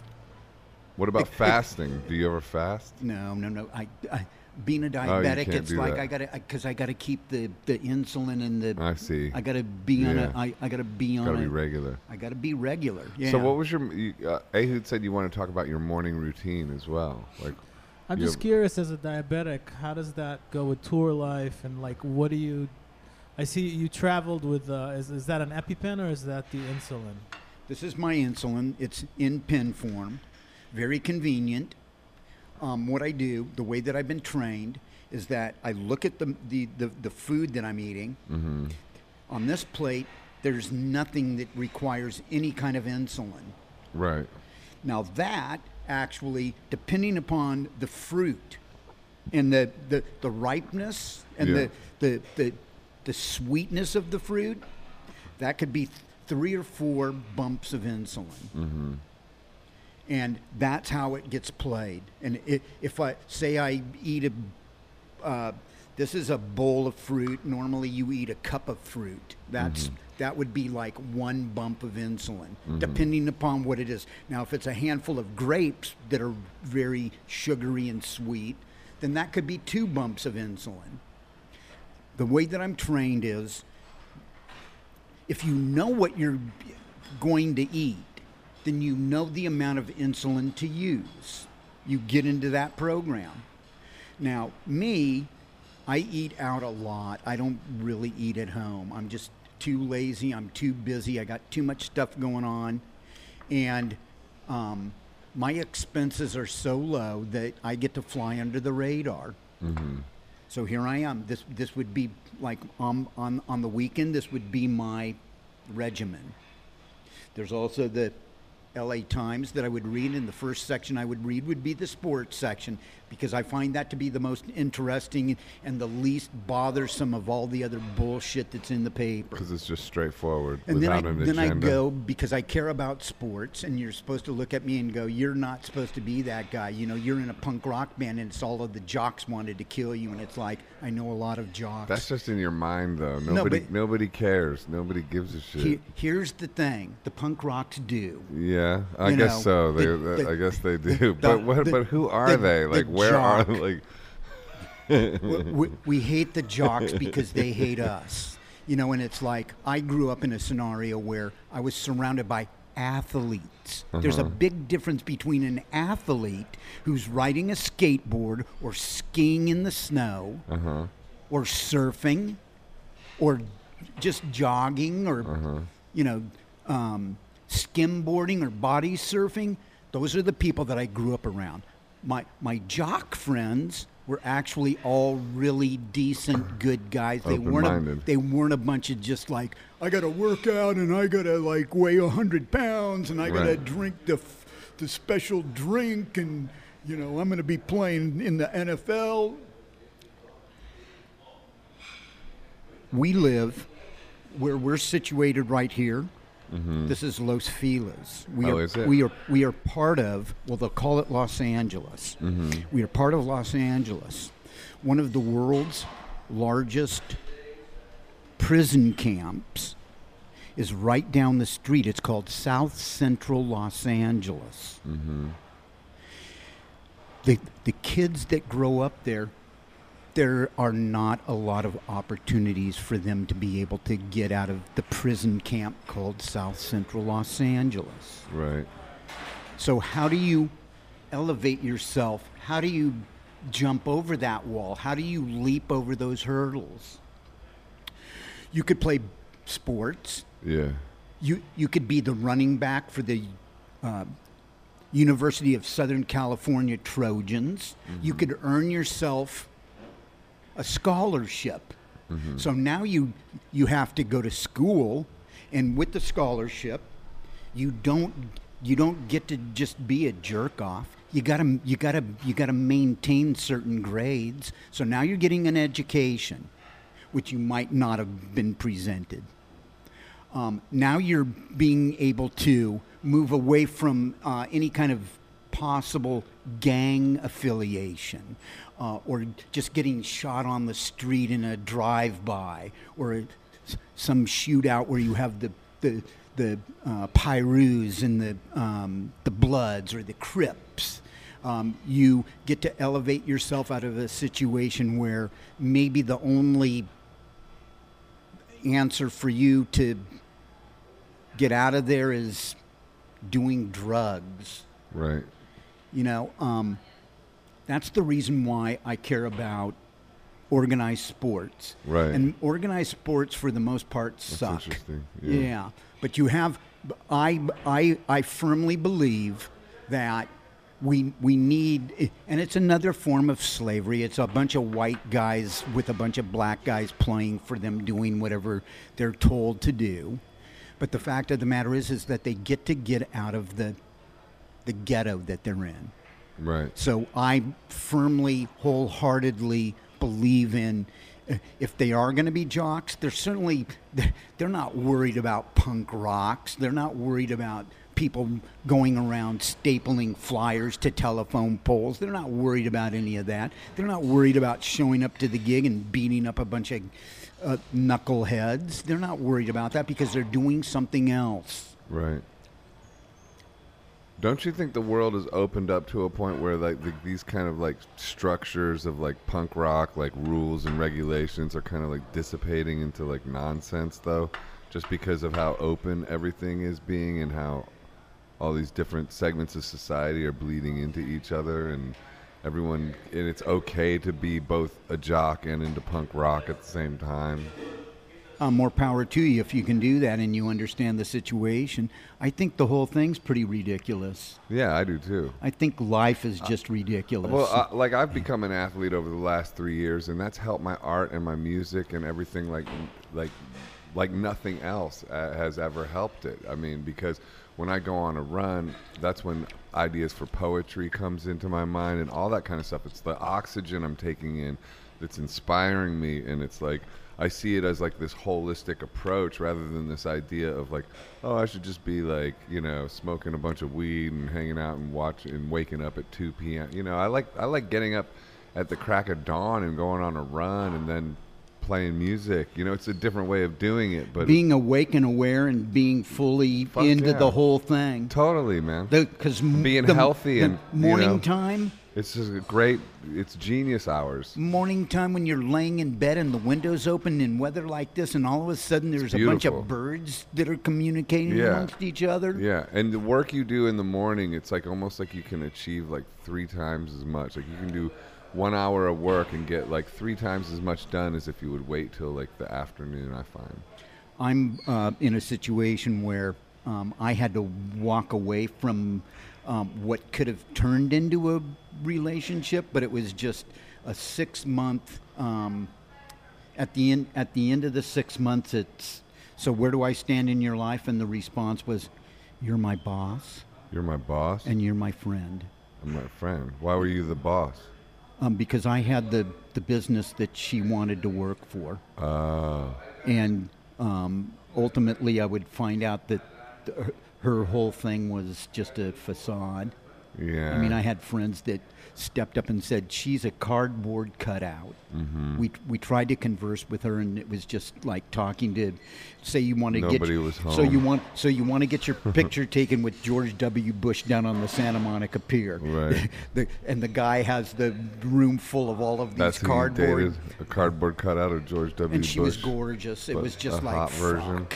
Yeah, Yeah, ain't that a bitch? it really is. But it's Yeah. like over what I'm what I'm finding is every morning as, as I'm reading the newspaper, Yeah. certain things are being said in the newspaper that just like fire off all of us, all of the the neurons are starting to go off, and it's like okay, and I write on the front of the newspaper, Yeah. like a like. Uh, two sets of lyrics for a couple of songs. So you get lyrics from the newspapers. and, and and because I'm um, I'm I'm bummed over the Loss. situation. heartbreak. Now I'm writing love songs, which I don't really normally do. So you fell in love. Head over heels in love. Uh-oh. And and and I I went to one. Hey my, man, at least you to, can at least you can still fall in love. Like that's an accomplishment in this world. Well, look, we, we live in the. It's a horrible, horrible world. It's not getting better. Uh, The only way it gets better is if we make it better for ourselves. Yeah, exactly. It starts with like right here, like right now, Yeah. being the best person, being a, having a, having a really great heart and spirit Yeah. And your world is your world and it starts and ends there it doesn't matter but all of this other crap that's going on it's just that all of that stuff's getting worse our Yeah. all of our situations are not getting better Have you heard of Ho'oponopono? um, no It's i a- heard of calipono which was the two guys from hawaii the two acoustic guitar players Well, that's funny because this is a Hawaiian prayer. It's called Ho'oponopono, and it helps with things like heartbreak. Because you, you, what you basically do is like a mantra that you just say, "I love you. I'm sorry. Please forgive me. Thank you. I love you. I'm sorry. Please forgive me. Thank you. I love you. I'm sorry. Please forgive me. Thank you. I love you. I'm sorry. Please forgive me. Thank you." and now how many times are you going to repeat that Oh, dude, I repeat that shit like all day sometimes. And you apply it to like somebody breaks your heart or something. You apply it to them, and it like it it like relieves you of a lot of the trauma of it, and it, and it, enables you to live out of inspiration rather than out of memory. That's the idea, and and to take full responsibility. And like this, Dr. Hew Len healed a whole mental asylum for the criminally insane just using Ho'oponopono by reviewing their files and and taking on their disorder as his own because it entered his field of consciousness and, and once that happened then he could help it help heal it which is pretty miraculous Well, but my thing is, very early on, at the beginning of the situation that I found myself in, yeah I was talking with my mom, uh-huh and I would I would place her uh, at the very top of. She would be the head spiritual guidance counselor. okay She said, "Keith, this is a situation where you follow your heart. You do not let your head get in your way. Do not let your head get in the way because that's when it gets ugly. Mm-hmm. She said, "You have a you have a really great spirit. Just go with it." That's nice of your mom I, to sa- say that. I said, she told me she was 29 years old. uh huh. Uh, At the very end of the situation, I found out she was like 22 years old. Mhm. So seven years. I'm 63 years old. Right. I'm not really supposed to be going to a place like this. Yeah. I mean, it's kind of like a rock star kind of move. Mm-hmm. And I, I refuse to be a rock star. Anyways, um, throughout all of Well, this, Well, how'd you meet her? Did she come to like? she um, presented herself as a model Uh huh. for a photo shoot. I, I have a clothing company. Okay. And one of the guys that I'm partners with decided uh, on a mor- moronic level to do a photo shoot and have some people show up and, and wear our T-shirts. What's moronic about that? Don't you need to present the T-shirts with a It was too on early. Oh, okay. And the way that it went down, there was Right. the, the photographer was uh, somebody that was just learning how to use the camera I that he was you. using. Right. So it was it was a it was a uh, a, a wasted situation, Mm-hmm. and um, later on it was like Keith, you gotta you gotta come. We're having a party. All of the people are, that are part of the photo shoot are going to be at this party, and it's like I'm busy. I'm writing lyrics or I'm trying to learn songs, and he said, "No, there, there's going to be somebody here that we need to introduce you to." And that was her. It was her, and uh, I was just I was floored immediately, Uh huh. but I was also questioning. By how beautiful she was, or her personality, or all of it. Well, she, sh her personality was just she has a very sweet personality, a, a very um, you know, it's the we in, in our animal kingdom. Th- There's a creature called the, the black widow, Uh-huh. and the female black widow spins the web and and leaves all of her whatever Ay, ay, her juices and her flavors and her smells, and it's like every boy black widow has a heart on and needs to get there immediately. And of course, when you when when all of these uh, poor pathetic black widow boys get onto the the web, thinking that maybe it turns into a trampoline and I'm going to be able to jump up and down, and it's Right. like I'm not moving, I can't go anywhere. And then the, the female black widow shows up and just sucks all of them fucking dry. Mm-hmm. That, Just- that goes back to brahmachari, no fap. Don't let it suck. Don't let anything suck you dry. Black I got widow lured boys. in. I got lured in. Yeah. Well, it happens. And that's life. you That know? is life. Live and learn, and And move how long? on. How long did that relationship last? six months. Okay. Luckily, it was just six months. Right. you know, and there was all of this other stuff going on behind my back, and it was just like, so I'm just supposed to be the free flowing guy that volunteers to be in a open relationship that Right. I've already been in like three different open relationships, Yeah. and open relationships always, Fail. Always, always, always Yeah. you you bet on the failure. Mm-hmm. Is it because of jealousy? Well, dude, like, what are you gonna do?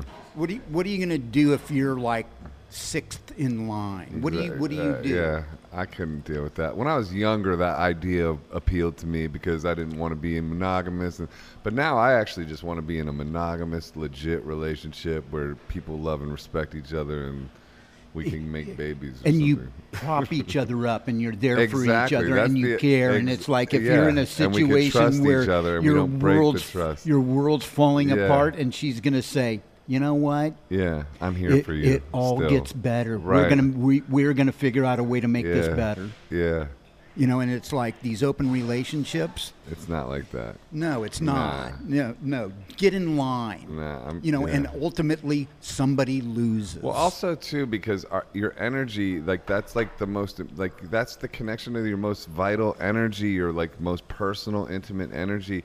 You have to be very careful who you're sharing that with because you're taking on their energy, and and if you do energy work and you work on building your energy, that's like heavy investment of time and energy of like It's your getting your, own- aura. your aura, getting all that stuff together. when your chakras are all firing I on- worked, on the I worked same. so hard at at that. Like, what am I gonna do? Just like throw that away here? I used to. I mean, I used to be. Uh, I used Yeah, to be like that. It's it's easy to you But know when you're younger, it's you're easy to be free flowing and just I, go for I it. I certainly was like that, and but I have certainly not been like that uh, in in years, and I don't intend to be like that anymore. So well, I've been in Yeah. three open relationships. yeah, and none of them were even remotely worth being in. yeah, they seem know, wasteful. well- it seems wasteful in its nature to me because And it like- also turns into a situation where you're being lied to. well, yeah, you know, and nobody in, in this world filled with all of the liars that are out there, Mm-hmm. why would you, amongst all of your friends, and who's got time for that? it's just It's like it's who's such got a time negative. for more than one person? It's like I don't. If you like really use your time wisely, you barely have enough time just to have a real relationship with your fucking self, let alone somebody else. And then you want to talk about multiple somebody else's. Like it's just like, come on, man. That means you're avoiding yourself. I, I mean, not to be Mr. Judgmental. I'm sure somebody's watching this going, "I'm in an open relationship, and motherfucker, fuck you," you know. And fair enough. Like whatever. Hey, Every you- to each you your can- own. If you can make yeah. it, if it's working for you, uh, this is just Go my for go it. for it, and God bless. You know, like no judgment in terms of moral. Is it moral or not? That's not what this is about. It's more just like I don't see it working for myself, and that doesn't interest me at all. And I could see how it like. Okay, maybe there are occasions when it could work, but it's like, come on, that you, even somebody who's in one of those would have to know that's few and far between, because you're dealing with people, and people are fucked up usually. Like it's hard to find a sane one, let alone two sane ones, let alone three sane ones. Like I mean, all Well- right, yeah, I don't know. like, there was a lot of people Well- that would argue that. in, in, in, in the situation that I was in, Yeah, one of the last conversations we had when we were together in my car, right. she went on to a, an astrological site Mm-hmm. on her cell phone. No, I I can. And I'm sometimes guilty of that. Sh- type I, of I, I'll read my I read my fortune every morning, and uh, probably I take it with a grain of salt, but yeah. I don't. Yeah, I- I, I, wholeheartedly adhere to the majority of the stuff that I read. Yeah. You know, Yeah. and and uh, maybe your sign doesn't allow you to do that. My No, sign mine does. does. I, I believe in synchronicity too, and I believe the universe. I mean, I believe in messages going by on a on the side of a bus speaking to me. Like I, you know. But anyway, what? this conversation was, um, you're a Virgo. Uh-huh. That would be me. I'm a Libra. and I'm a Scorpio. My mom's a Libra. Oh. See, so there's we're we're there's not a lot of separation. That the Scorpio woman is uh, alluring and, uh, uh, you know, can be She can tells be me she tells me we're 82% compatible. Mm-hmm. Now, i i if if you care for someone, you say something like that. Right. If if you don't care for someone, you don't make a comment like that. Right. You don't place them. You know, Well, unless you're being eight- manipulative, okay, 82%. That's that's like a B plus. that's really good. That's really, really good. In this day and age, if you find somebody that you're that compatible with, you better fucking jump on But and go for the There's ride. something that people do that are manipulators called future faking, and it's like that sucks you in deeper to like pretend like they're more into something than they are to to make to manipulate you to like get you under their thumb or like what you were saying too about the Black Dude, Widow, the Black under- Widow web. You know, like She- that's called future faking. let's let's let's go to the Rolling Stones and Mick Jagger and his, under his my thumb. right. Well, uh, then we could also we could also go. Look at that stupid girl. Look at that stupid girl. Yeah. And and and and that's what it turned out to be. Right. You know, um, how do you how would you go back to somebody that over a, over the course of six months Mm-hmm. um, lied to you so many times? Yeah, you don't, bro. You don't No. go back. You Nope. don't because if if somebody's lied to you, even even really At the- hardcore, even w- really hardcore once, you gotta really. But if it's been more than once, forget it. It's a wrap. It is a wrap because you can never trust again. And you know, and it, that's a pattern of behavior, and it's dangerous. It's very dangerous. And I feel really good Yeah. because I think about her Right. And then I think about the song by the Beasts of Bourbon where it's like, I think about you all the time and I'm just going to rub your nose. I'm going to drag you through the shit and rub your nose in it. Yeah. Like a really hateful, spiteful, ugly. And I'm not going to be that person. Right. It's like, hey, it is what it is and it's out of my control. See, I also work a program Yeah. and I, and I was uh, uh, told by one of my millennial buddies who got busted in Me Too, like seriously, Uh huh. Keith, I'm sober now. I've been sober for over a year, Right. and I'm learning about the program, and I'm learning when I need to like work certain steps in my program. Uh huh. And he said, You're in a situation, because I'm talking to him, I'm saying, I jumped down her throat and I just, just fucking tore into her like a little ferocious, back into the corner, like little hairy animal, bigger than a rodent, of course. Um, and he said, Well, you need to go and you need to apologize to her. You need to work one of your steps. You need to make an amend. Mm-hmm. And I did, and it didn't matter. Mm-hmm. Because when I jumped down her throat, Mm-hmm. that was when she realized that, because I had been nothing but a gentleman all the way through. Mm-hmm. I had been nothing but kind and nice, and, you know, I got to make your world a little bit better. The adult in the relationship, and then you showed vulnerability at that moment. Um, I showed some, some, it was very ugly. Yeah. And I apologized, and I didn't really need to apologize because I was apologizing to somebody that just didn't care. Or was or sometimes a lot you know if you're dealing with somebody who's um, you know got NPD then not only do they not care but they're actually going for a reaction like that. And that is their fuel source is your energy. And al- and also then blame shifting and going into victim mode and then, then where you do have to end up apologizing. And then it's like a like you've been maybe uh, uh, in a situation where you got abused and then now you're having to apologize to someone who actually mistreated you even though you reacted in an uh, in, in an over the top way you know um, that could that could have been how it was designed to be played out. I'm not saying that it was. I don't know the situation well enough or her, but I'm saying that is that is something humans do engage in all the fucking time, and that is a very common mode of behavior. The, the, the tug of war back and forth. Yeah. Yeah.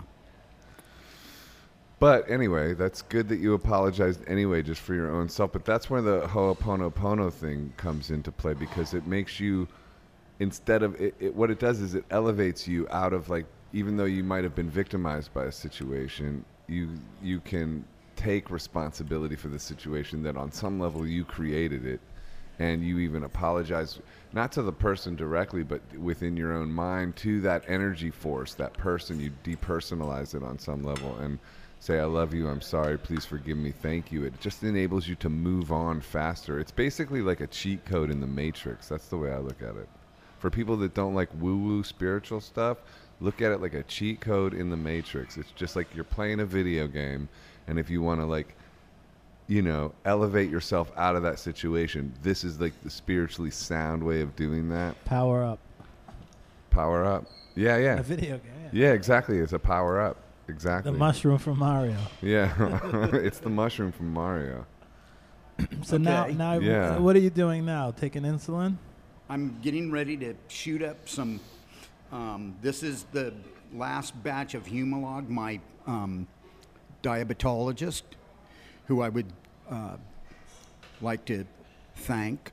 Shout out to Dr. Anne Peters at Keck, which is USC, saved my life because my early on, it, it's I've had diabetes for 22 years, and I'm just now starting to wrangle it into a place that's totally livable. The last time I visited her, having we, we talked about cutting out all of the Carbs. carbs.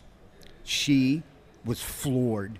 She said, "This is genius. Yeah. Your numbers, your numbers in with, for all of the people that I've worked with, and I work with hundreds and hundreds of people. Yeah.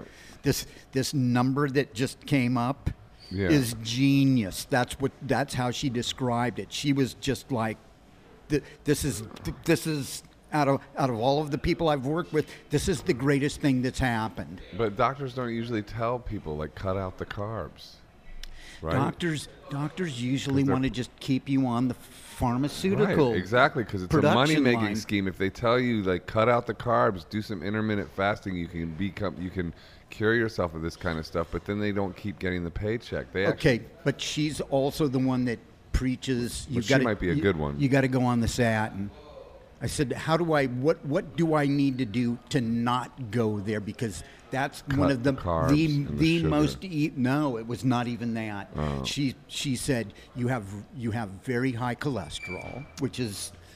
Th- They they mm-hmm. preach that. Like, no, I understand. No, Yeah, yeah, no, yeah, no, like- no, no. I'm in a band with a guitar player who has high cholesterol, and he looks not he looks like he's ready to fuck the world. Dude, I, don't- I I'm sure my cholesterol is probably over the top, but it's like They were gonna- I, I run every day five miles, and it's like it's no problem. they want to put me on the statin, and it's like I know how evil and nasty and like it don't. works in reverse. Yeah, I'm gonna send you some diet information from YouTube. Well, if you can figure out I YouTube. said I I asked her. I stood there and I looked at her as I was getting ready to leave. I said, "So what do I need to do to not have to go there?"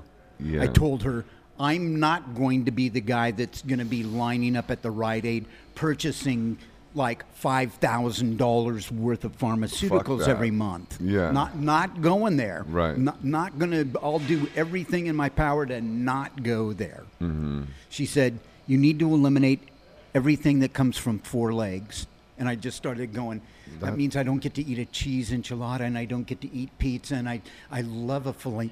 Uh, I love like once or twice a month eating a petite filet mignon, a three or four ounce filet mignon, and it's like now I, I Have you researched the carnivore diet at all? Like, have you researched any of that stuff? What people are doing with that and what they're healing from? Well, what about the omnivore diet? I don't know. I'm like, you should check out that though. Do some research on that. I'm I'm I'm actually in a really great place. That's good. So it's like I have to learn lyrics to 25 songs, and uh, I'm not gonna start researching the omnivore diet or the carnivore, Carnivore. diet or you know how many snow cones you're allowed to eat and No snow cones, bro. Zero is the. I could just tell you, I could skip the research on that. Zero snow cones. okay getting getting back to Zero the is, get- is the right answer on that one. Okay, getting getting back getting back to the uh, an early part of this conversation. Yeah. When when I was when I was told in one of the last conversations that I had with this, she looks like a woman. She looks like she fucking just walked out of Vogue magazine, mm-hmm. but she's a girl. So, anyways, um, I I'm with the uh, um, off sound man, and he he uh, just uh, had his girl his new girlfriend move in with him, but he went through the same thing that I went through. I said, you know what? Our last conversation, she said, "You're my boss and you're my friend." And he started laughing. He said, Yeah, you know what that means? That means that you can invite her to eat ice cream cones up in Griffith Park. Right. And th- that's all that amounts to. Yeah. That's weird. And we're, That's a weird statement to make that- to somebody you've been in a relationship with for six months. You're my boss and you're my friend. it's just like Well, a weird. No, I don't get that. Like- No, no, no, no, no, no, no, no, no. It, it, it's when the end of the relationship comes up and she comes to you and she says, "Can we be friends? Can we still be friends?" Um, yeah, I'm gonna just, I, I, I- I'm going to drop everything else in my life so we can be friends because Mm-hmm. it's so special. It's so nice and so special. Yeah. Okay. Let's hold hands and uh, look at the squirrels in the park while we're eating ice cream cones. You're not holding hands of your friends, but you can look at the squirrels in the park while you're eating ice cream cones. No hand holding though, bro.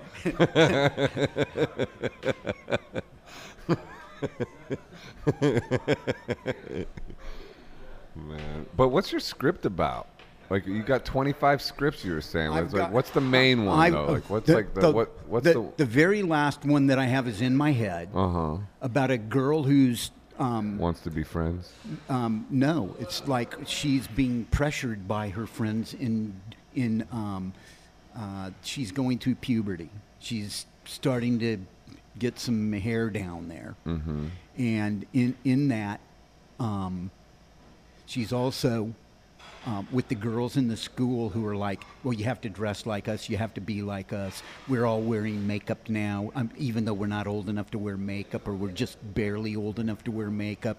So she's wearing makeup, and um, she discovers that some of somebody has swiped some of her makeup, and um, in, in doing so, she loses part of. There's a chemical thing going on when you're putting on all of this makeup. You're putting on all of this extra stuff, and she's going through the puberty, and um, there's some kind of reaction that happens Yeah. and she ends up saving the world from two warring, foreign, faraway armies who are th- through the movie. They're they're building up their weaponry and they're building up. We're we're gonna kill you and you're gonna kill us, and there's gonna be this giant battle in our universe. And I, I can't get into any of the details. That sounds pretty interesting. It's a Walt Disney movie. What's it called? It, I have no I have no name for it yet. right. Um, but um, the, the the first movie that comes up is Watermelon. Uh-huh. That's the next one that comes up, and that I I'm in, I'm So I that's the ba- that's the album and a movie right called Watermelon. and I'm I'm in 39 scenes out of 45 scenes in the movie. So Uh-huh. it's basically about me, and it's like. I don't want to go there. That we're a band. Why can't we just like like everybody be in this and have if there's 45 scenes, why can't each guy have 10 scenes of his own? Uh-huh. And that's not the way that it works. Where'd you get the name Watermelon? Um, we have a s- scene where I'm, um, I'm, uh, I go to the penis doctor because I'm a diabetic and I'm suffering um, Erectile dysfunction. erectile dysfunction. Let me do a side note real quick. Do you know erectile dysfunction was made up by an ad agency? Once they had Viagra, which was a blood pressure medicine, and they realized that it was uh, good for doing what it okay, does. Okay, well then, Mr. Joseph Arthur, I can't, I can't get an erection. I can't achieve an erection. But do you watch porn? Occasionally, because that's you what it's stop. for. You gotta stop watching porn full on, and no fap. And uh, I bet you the erections will come back after about a month of that. If you I, like, I don't suffer that. I only suffered that at the in the very beginning of my diabetes. yeah. until I wrangled in and started doing using insulin and uh, correcting my diet, mm-hmm. and it came back. I Right. can I can rage, Yeah, exactly. dude. Totally. That's what I'm saying. That's what I mean, dude. And if you knock out porn and don't fap, you that stuff. Like I'm like, li- listen, I'm 47, and I, since I do no fap and don't ever watch porn, I still have morning wood. It's crazy. I might as well, you know, it's like nuts. what are you trying to avoid it? No, no, but I'm just saying, like Jesus Christ, before I- man. but but but before I stopped watching porn and all that stuff, all that stuff. Let's go- stand at attention, man. that stuff goes away. That stuff goes away. Like you get older and you think, oh, I'm just older, but it's not like that.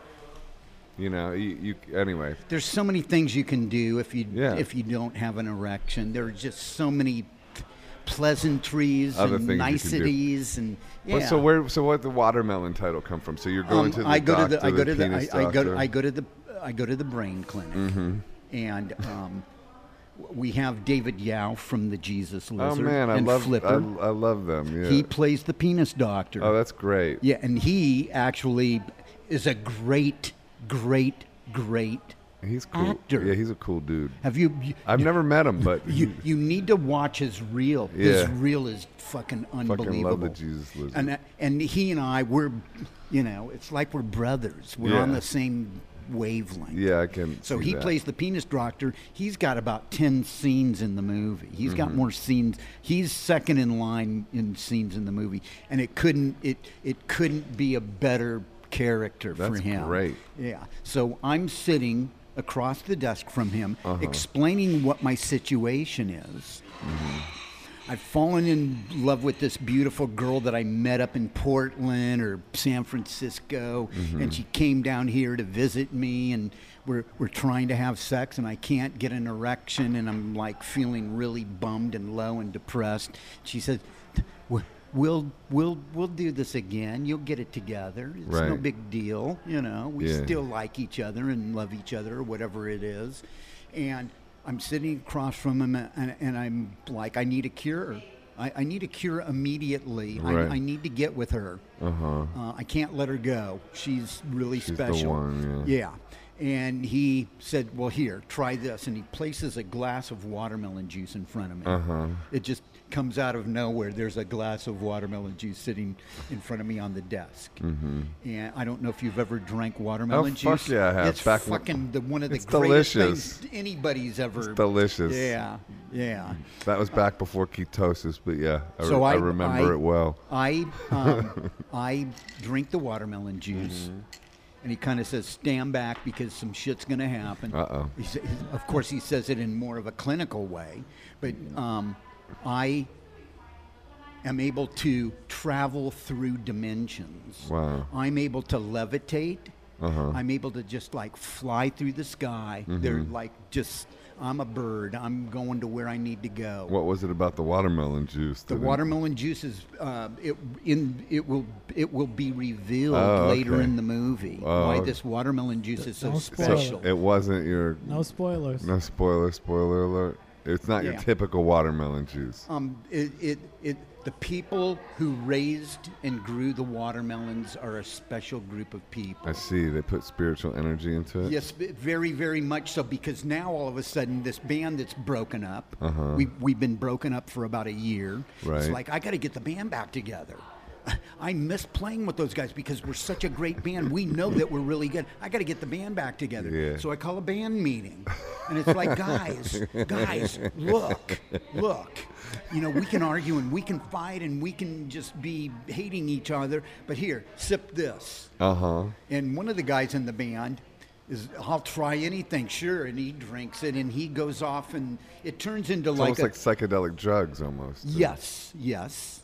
But it, it gives each one of us the power to like we we have telepathy. Uh-huh. We we we're all on the same length, and now we're like the good guys in the universe, and we got to go fight evil characters. Yeah. And the guy that um, I, I'm going to fight with is Gibby from the Butthole Surfers. That's cool. He used uh, he lived in Red Hook when I lived in Red Hook, Brooklyn. Are, is he? So he's in the movie. And you know what? He might still live there. I think he still does. Yeah. I don't you know. I he- don't know him, but I see him in the movie. he married a woman that became a circuit judge. oh yeah. Yeah. That's interesting. Yeah. So, anyways, each one of us has our own power, and one of the scenes that I I think that the most genius scene in the movie involves This our sounds drummer. genius. Yeah, our drummer who skated for Tony Alva has a scene where he's at the skate park, Uh huh. and I'm not going to go into any of the details, but it's f- the what the end result is fucking like something out of a Troma movie Yeah. uh, or um, um, the the lyric that I comes to mind is um, "Yellow mellow custard Yeah. dripping from a dead dog's eye." Wow. It's like because there's going to be special effects. Interesting. Yeah. What's your superpower? My superpower, um, I end up fighting Gibby. Uh-huh. And uh, he's he's uh, what would be called an evildoer. All of these people that we fight with, they're all evildoers. Mm-hmm. Right. You know, we talked about chemtrails. Yeah. My scene in the movie when I fight with Gibby has to do with chemtrails. Wow. Each each thing that we're dealing with because the soundtrack is based on all of these conspiracy theories. Uh-huh. We went in deep. It was just like, what I the love fuck? that. It's like I, I can't watch any more of this. I cannot. I can't delve into this any further. It's just so ugly. It's so negative. It's like Yeah. we're never climbing out of this. Right. So each guy has his own superpower. But what's your superpower? My superpower is I think Gibby tries to kill me with uh, um, laser beams that shoot out of his eyes. And my superpower basically is that I've, I've been able to um, levitate and end up in the cockpit in, in the, the, the main area of the jet.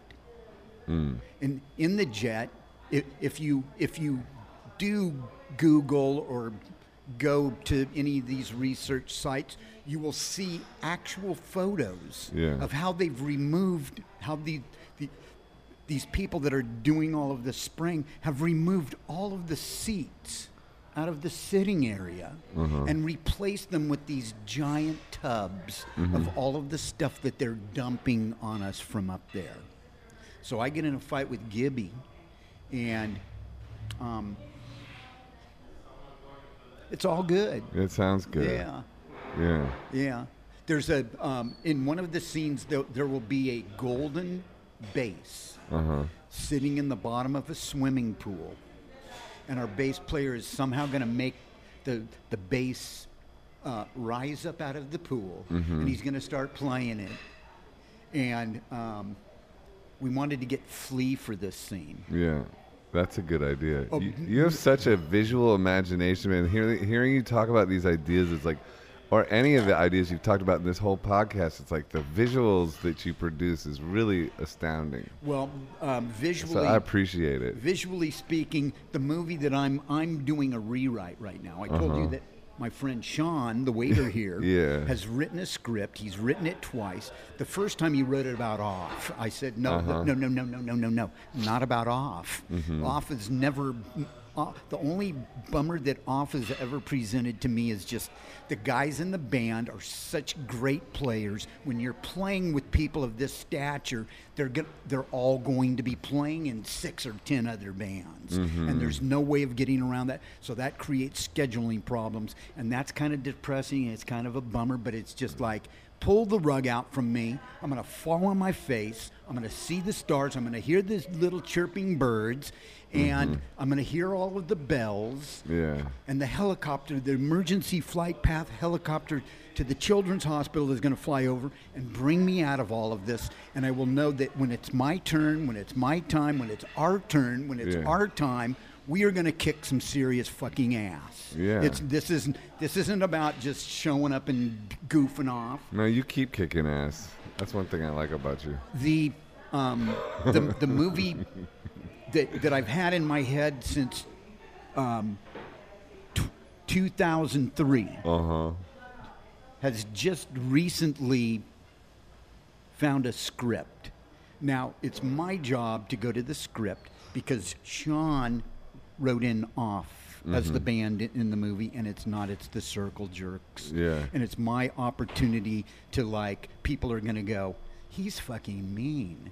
Wh- wh- Why would, why would Keith want to use Jon Heder, who is um, Napoleon Dynamite, Right. uh, as Zander Schloss, who is the bass player. It's so fucking funny. Yeah. Lanegan was telling us exactly this about the guy because what was that movie that you guys were both in?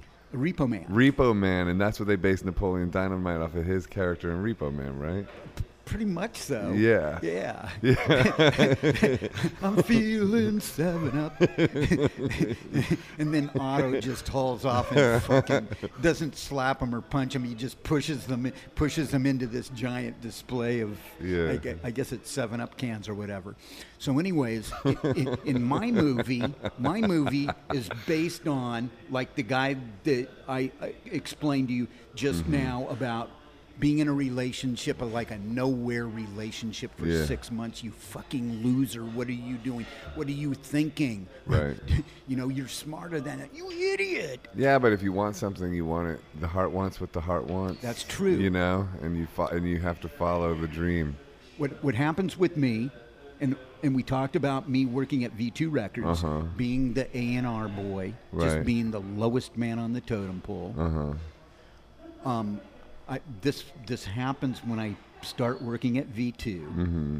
where I'm working what basically is just it's just a job. It's just something for me to do. It's just the the benefits the the fifteen hundred dollar a month insurance policy Mhm. with the company Right. made it all worthwhile. Right. Um, what happens is kind of the same thing that happens in watermelon, and that is I'm dealing with guys who are just too busy and too important and just too cool to get in a room to rehearse. Mm-hmm. You know, and I, I go to a rehearsal and it's like everybody's standing around on their cell phones Right.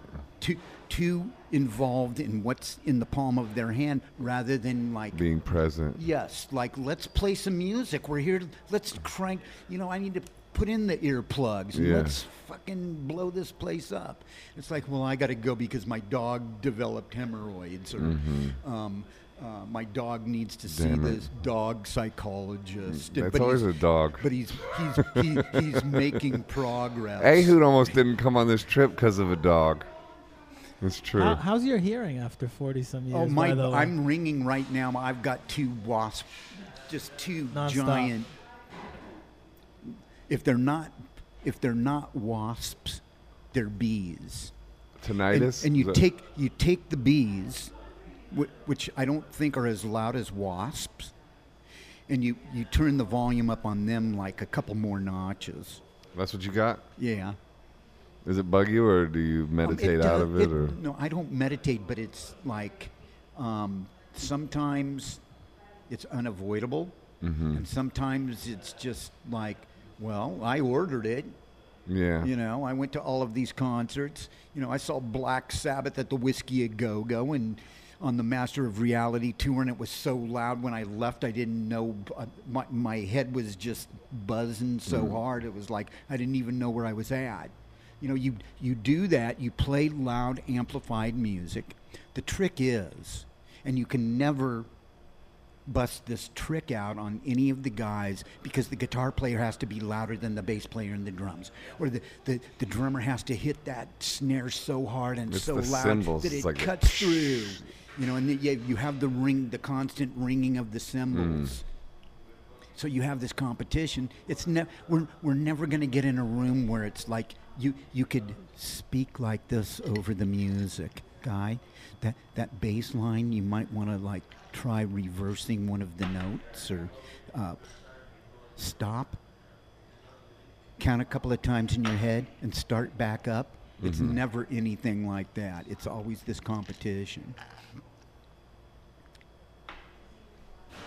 So yes my ears are ringing like motherfuckers. I'm, so i've you been in the war zone. white noise machine on and in your bedroom or anything Um, like that. No, because w- when I conk out, You're I conk out for two hours straight. Yeah. I'm out. It doesn't matter what's going on around me. Do you dream vividly or remember I your don't. dreams? I, I don't. I. I can't even remember the last time I dream, had any kind of a dream. That's interesting. Yeah. You mentioned Flea before. Is it true? I read somewhere that you once filled in for Anthony Kiedis. Um. Not only did I fill in for Anthony, he had got busted jaywalking. That. That's the story that we tell everybody. But Anthony would eventually step up and say, "No, I was fucking in a knot on my drug dealer's couch. This is this is this is like three hours before the biggest show they're ever going to play. The, the, this was at the Olympic Auditorium. There were going to be like 4,000 people at this show. It was Suicidal Tendencies and the Minutemen and um, SS Decontrol from Boston. There were going to be like 4,000 people there.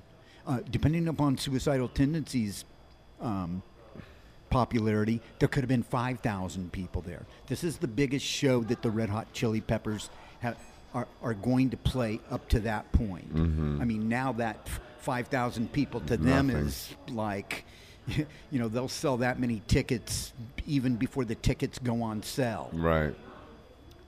It's a, a amazing uh, place. It's the Olympic Auditorium, and I happened to uh, run into a friend in the parking lot. I'm just hanging out in the parking lot earlier in the evening.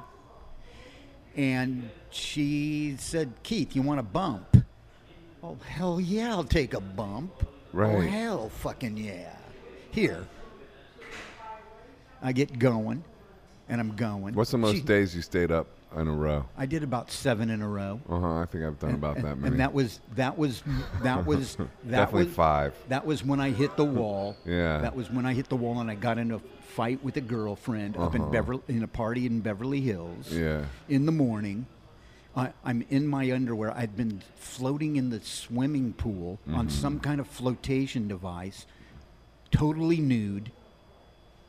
And when I woke up, I was like sunburned. Mm-hmm. Wow. And I'm like, where are my clothes? How did I get like this? Right.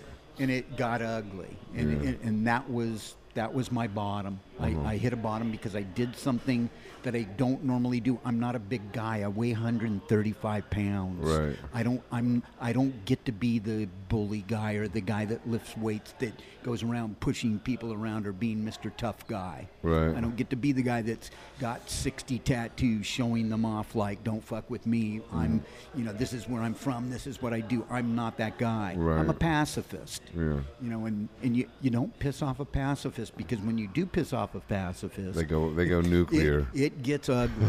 yeah. Never trust a hippie. things get broken. um, well, um, I don't consider myself to be a hippie, I just like. I don't consider myself to be a punk rock because Yeah. all of these labels, know, I was just they're all joking. swell and wonderful Yeah. and they're beautiful and they have their time and place. But ultimately, we're just members People. of the human, Human race. race, yeah. You know, And we're one. We're all not- one. We're not Republicans. We're not Democrats. We're not voting for Jill Stein. We're not looking for jewels and. Uh, The, me- the media is trying to create divides and keep people all like you know outraged all the time. But so, so you got a bump, and then you're about to go sing. with- Uh, Well, that bump turned into about six hundred dollars worth of bumps, Yeah, of course. and when when uh, fifteen And then the next day happened. Fifteen minutes before they were supposed to play, Uh-huh. it- all of the all of the people in in their little tribe are just pacing back and forth. Where's Where's Anthony? Where's Anthony? You know, it's like, well, if you if you say Anthony Kiedis. Like thirty, you three repeat it thirty times, times. he appears. He's just there's going to be a big puff of smoke, and there he is, and he's ready to fucking go out there and kill the world.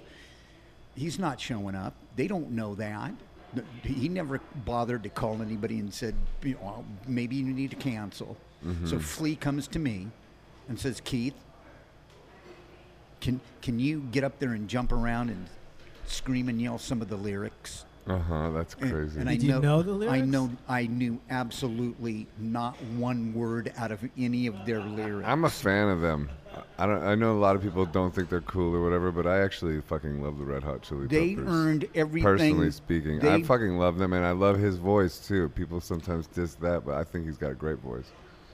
they earned everything they've got because they I went out and they and did they're the original. work. And they're original. Nobody sounds like them. So what did you tell Flea? Well, I did it. How could I not? I was fucking. I was jamming on six hundred dollars Worth worth of of cocaine. coke, dude. That like, How did the gig go? And, and he said, did a full gig? And he- full gig? and he said, "Look, there's two cases of Budweiser." right. You know, it's like that's my reward. I'm fucking. I'm getting up there and just doing whatever I can do. With and you're on that much gack that Budweiser's not gonna do anything except for like keep your whistle wet. That and it's not um, gonna do shit. make you want to go to the bathroom every exactly. 15 minutes. That's like it's not gonna even touch you. So how long did you sing for? the, their entire set. And I, I think my rap was, "What you see is what you get." Really? And that, was it. And you just kept doing that over and over well, what, again. what happened was, what you see is what you get. right? There's another good song. well, here's the thing, because Flea knew that he was going to need to step up Uh-huh. and, and cover lyrics. Right. And I think Jack Shermdog, who was the guitar player at the time, he actually had a mic in front of him. Fair So- play to them for going on with the gig. That's crazy. And fair play to you for doing it. But then again, you had that cocaine confidence. Oh, geez. Yeah. I, I could have I could have remained in the parking lot and parked everybody's cars for them. yeah. I, I gotta ask a follow up. How do four thousand fans take that? Like, Who cares? ever. dude, Third song in, dude, when you're on six hundred dollars worth of cocaine, you fuck. don't even. You're not. That's not even a consideration. I bet you they liked it anyway. I mean, It was fun, I'm sure it was fun. and I was just higher than a kite, Mm-hmm. and there was no way they were gonna. They were gonna grab that little tiny, little rope or whatever, the Yeah. string that's gonna bring me back down. right. And now you've been sober for like what, 25 years or something? I've been like sober that? since 1988. That's wild. Yeah. That's awesome, man. Congratulations. and I and I I don't look back. I mean, I look at some of the situations Yeah. and go, how did I get there, and why Mm-hmm. did I go there? But I don't dwell upon it. No, why would you? No, because it's like on- once you That was a turn- long time ago. you turn anyway. that corner. I mean, I've done a few things like you did the you smoked with Joe Strummer. Oh yeah. But well, see, I've relapsed. I, I'm only three years sober now, like a little bit over three. My- I relapsed a bunch. So. My mushroom experience hmm was amazing, Yeah.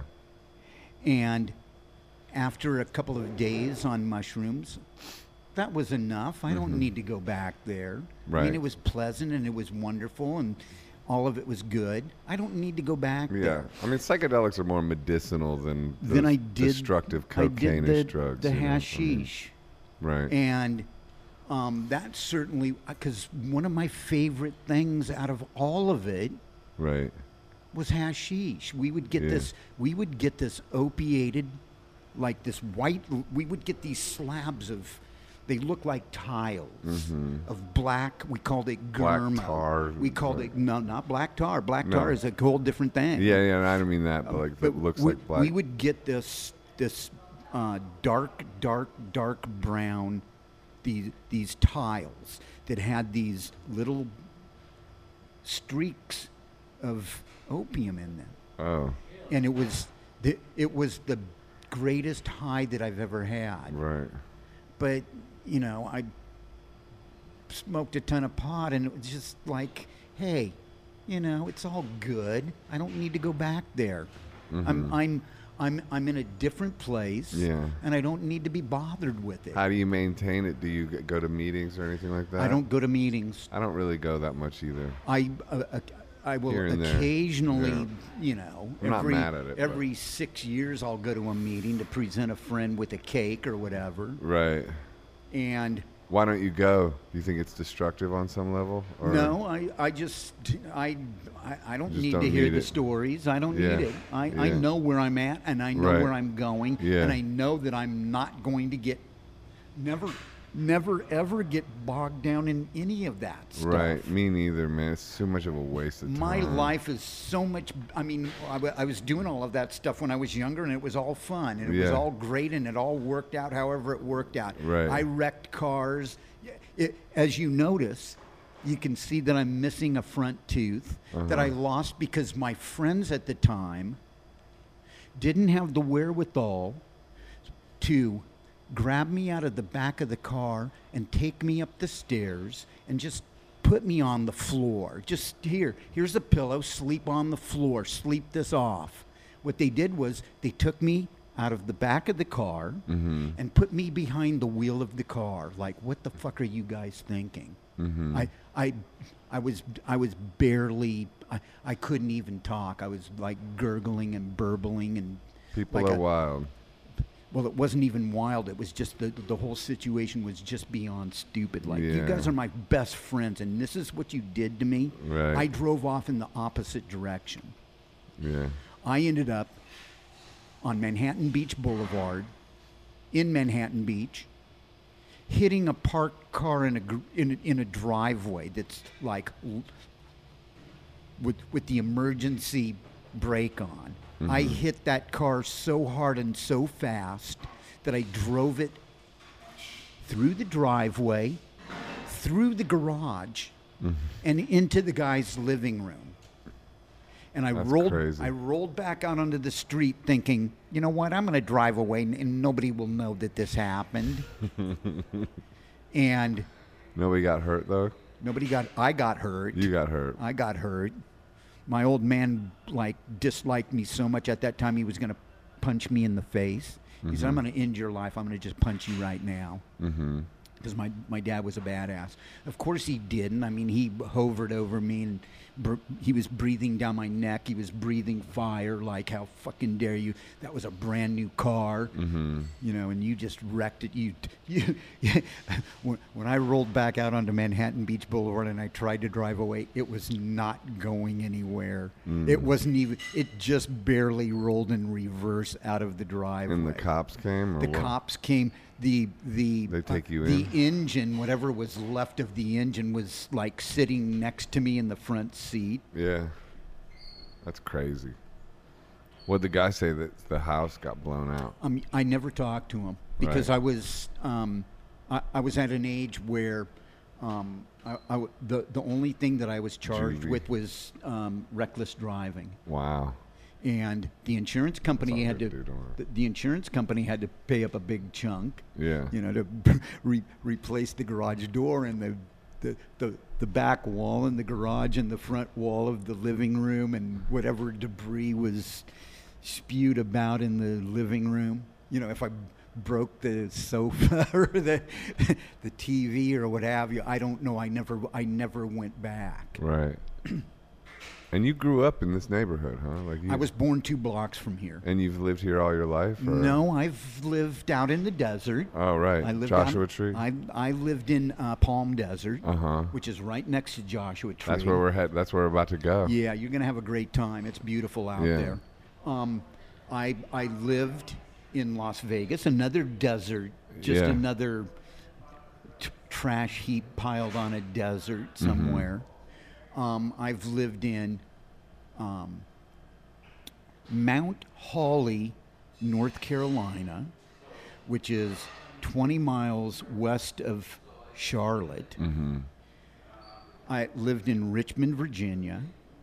Another b- like really beautiful, beautiful, beautiful cities. Mm-hmm. What brought you to those cities? Um, well, I went to North Carolina because my sister lived in North Carolina, Oh, okay. and um, I, I'd found myself in a situation where I was going to move to Edmonton, Canada, one of the, the flattest places in Hmm. Why? the world and coldest, because I was in love with a, a Ukrainian Canadian. Another Black Widow type of Uh, situation. no, not so far from it. Oh, no. really? No, just a really beautiful human being. Nice person. Yes, very, very, very nice. That's Um, cool. Um, so I was going to move there. I, I got there in the airport. The um, Canadian TSA said, "Well, where are you going? We we need to talk to you." And they put me in a room for about three hours, Mhm. and they were grilling me. And it was one of the one of the questions that came up was, "How much money do you have in your bank account?" Mm-hmm. And at that time, I had about seven thousand dollars, which would have probably held me over if I was living with somebody and the, the rent For was 32 years. in Canadian years. In yes. Canadian Um, years. 32 Canadian years. You'd have been fine, bro. well, one of the other questions was, "And what do you plan? wh- Why are you here?" And I said, Mhm. "Well, I'm I'm I'm I'm moving here because I want to live with them, w- live with my current girlfriend." Mm-hmm. And then it got to, "Well, what are you going to do for work? What are your plans for work?" Mm-hmm. And um, I'm going to make jams. all of these um, i wasn't going there to play music i mean if it happened it happened you know just let it roll out however it rolls out and let let the world flow the way it's supposed to flow Mm-hmm. i told them I, I i have no idea i'm just going to have to look for work That was the you, wrong you don't all of these answers were uh, next or wrong or Right. like a true and false Yeah. false Yeah. And they said, well, um, here's what the situation is. Mm-hmm. We're going to let you leave the airport, but you're going to be back here for the first flight that goes back to Los Angeles. Hmm. We're putting you on the first flight back to Los Angeles, Damn. which was at, uh, I want to say it was 8 o'clock in the morning. That sucks. So you, Yeah. they wouldn't even give you a visitor pass or anything? Um, I got to go with her to where she was living, and we got to hang out for about three hours. That's and then it was back in the van and back to the airport. Uh, and it was beautiful. It was a wonderful experience. I, I will say that that was probably the most expensive lay that I've ever had. right. Um, but it, it, it was totally worth it. I mean, it was just, you know, one of those things. And it actually, there's certain things that happen to you in your world that w- there's a detour or you make a right turn instead of a left turn. Mm-hmm. And you make that turn and all of a sudden you're finding out you, you did the right thing. You made the right move. You didn't even have to look on the map. It just got explained to you. Mm-hmm. It was like, I was not supposed to be there Right. And I'm, I was glad because Edmonton is the Wayne Gretzky played for the Oilers, Yeah. and that's the biggest thing that they have there. That's so funny with that concept of things getting explained to you. I like that. I like the way you phrased that. That's like that would be another good idea for a song of like things getting explained to you by the universe. Like that just happened to me last night. is, is this part of my spirituality? I don't know. Because I want to, I, w- I would love to brag about my spirituality. See, I get questions like you. You ask me about the going to the meetings. uh huh. And I never, ever, never, ever bought into the God is looking down on you or God is smiling You on don't you. pray or anything like None that. None of that. Hell no. None of that. No, None of that you shit don't believe in fucking any works. kind of creator? I don't think so. Um, You think something comes from nothing? I think I think my parents created me, and I think What- my grandparents created, created, created them. them? Well, they got to you got to go back to the guy and the gal at the tree with the snake and the apple. I, I guess that's Who where you go back to. I mean, that's what that? that's what they, that's what they say. Um, well, anyways, I I'm not going You're more of a Big Bang kind of I'm guy. not. My thing is, um, I really dislike all of these people that say, "Well, you're going to heaven or you're going to hell." Well, that's not. But that's bull. Whatever that is, that's like some other concept. this But like, is what don't it don't is. throw the baby out with the bathwater on that. No, like I'm, it- I'm not throwing. You know what I mean? I'm, not throwing no baby out. I'm just going to explain it. While that's the bathwater. while we while we are living, Yeah.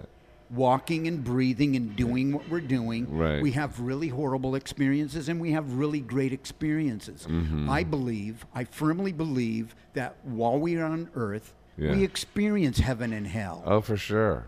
Absolutely. I believe that too. But I like I, I do pray because I feel like I need prayer, you know, to help me just get through the days. You know, I, I also like that's how I sort of frame up my life that I'm Isn't on a that part of your meditation? Isn't I that part of- guess. I don't know, but I'm not dogmatic about anything or religious or anything like that. But I just, I've always prayed since I was a kid and believe in something. It's believe it. I do believe something is kind of like paying attention, like a benevolent spirit is paying attention to things. But the, the first but time it could be wrong. You know, I'm not like, the first time I ever experienced the word nigger uh huh. Was from my Southern Mm-hmm. Baptist relatives. Right. You know, I'm a hillbilly Jew, Mm-hmm. and I I know where my people come from, and I know what they did once they got here. Mm-hmm. Some of my people. Sadly, are responsible for NASCAR, which is one of the worst things ever created. Mm-hmm. Why is that? It would, you can just sit sit around and watch cars go around on a track, like who's faster than who, and oh, we've got this new superpower ethanol, what have you, fuel for you know, it makes our rocket. Isn't it just engines. another sport though? Like, Yeah, but you look at it, it's like golf. Mm-hmm. It's white. is It, it? it, Yeah. it, it's golf is an elitist sport. You got to be you got to be a member of the country club, and you got to hang out with a bunch of fucking boring, boring ass fucking one percenters. yeah, but Fuck Ti- that. Tiger Woods is like a really good golfer, and he's black. No, he's not. Well, he sort of is, right? No, he's At least he- halfway. No, he's not even halfway. you know, he just did. He's he's going to build a golf course with Donald Trump. Uh-huh. It does not get any more white than that. Right. Well, what about boxing?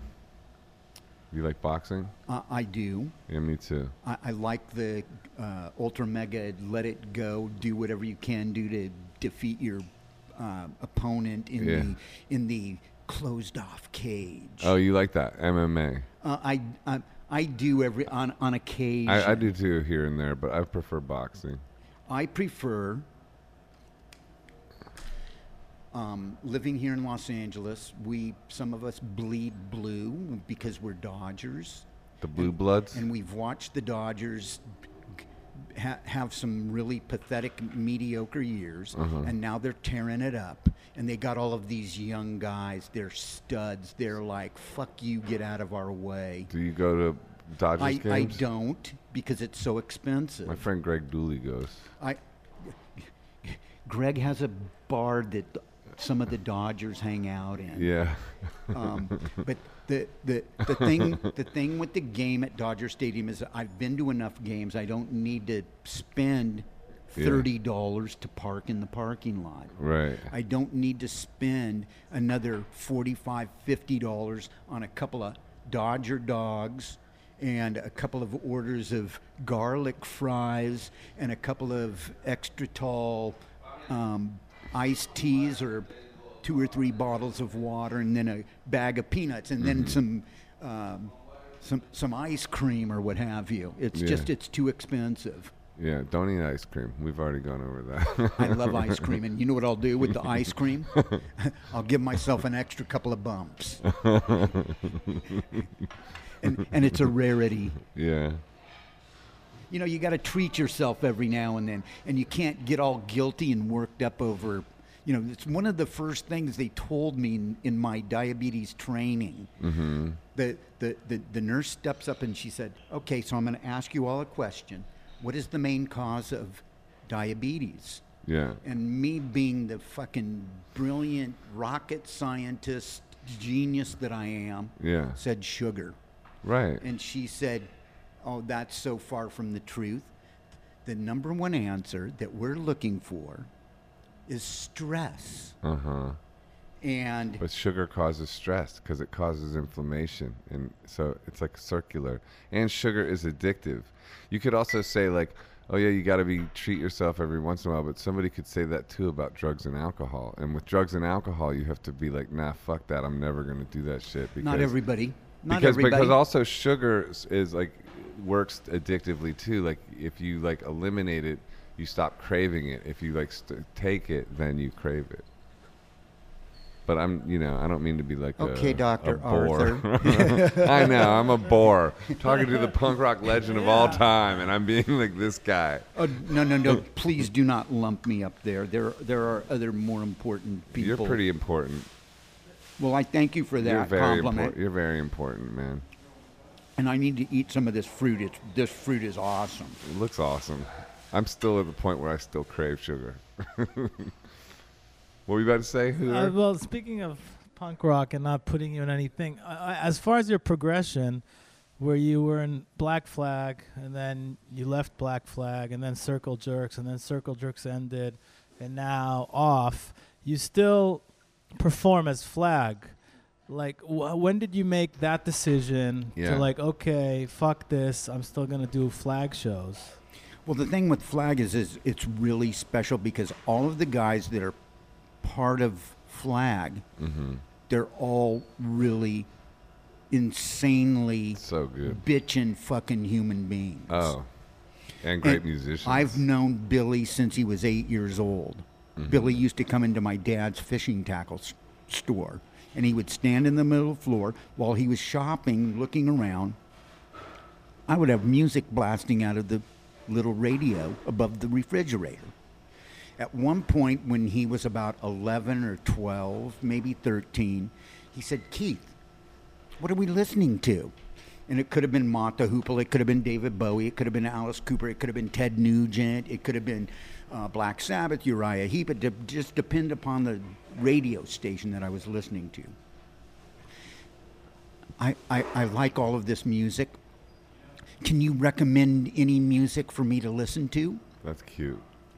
I said, um, Billy, I like Aerosmith. I, I, I, I love Cheap Trick. Um, Blue Oyster Cult. I just I rattled off a bunch of just truly amazingly great bands on whatever levels they were uh, of greatness they achieved. He certainly took Cheap Trick to heart because there would be no descendents if Billy hadn't listened to Cheap, Cheap Trick. Trick. And then we had a local band That's who was cute. out of out of all of out of all of the bands that were in the South Bay, Uh huh. all of them being top 40 bands. Occasionally, there would be a band that stepped up with that was an original band. We had a band called The Last, who were basically we we loved them for their energy. They had a punk rock energy, and they were not a punk rock band. They were so far from it. The last or the laughs? The Last. The last. They did a really cool version of Be-Bop-A-Lula. Um, they have an amazing song called "She Don't Know Why I'm Here," which is it's got a punk rock kind of vibe to it.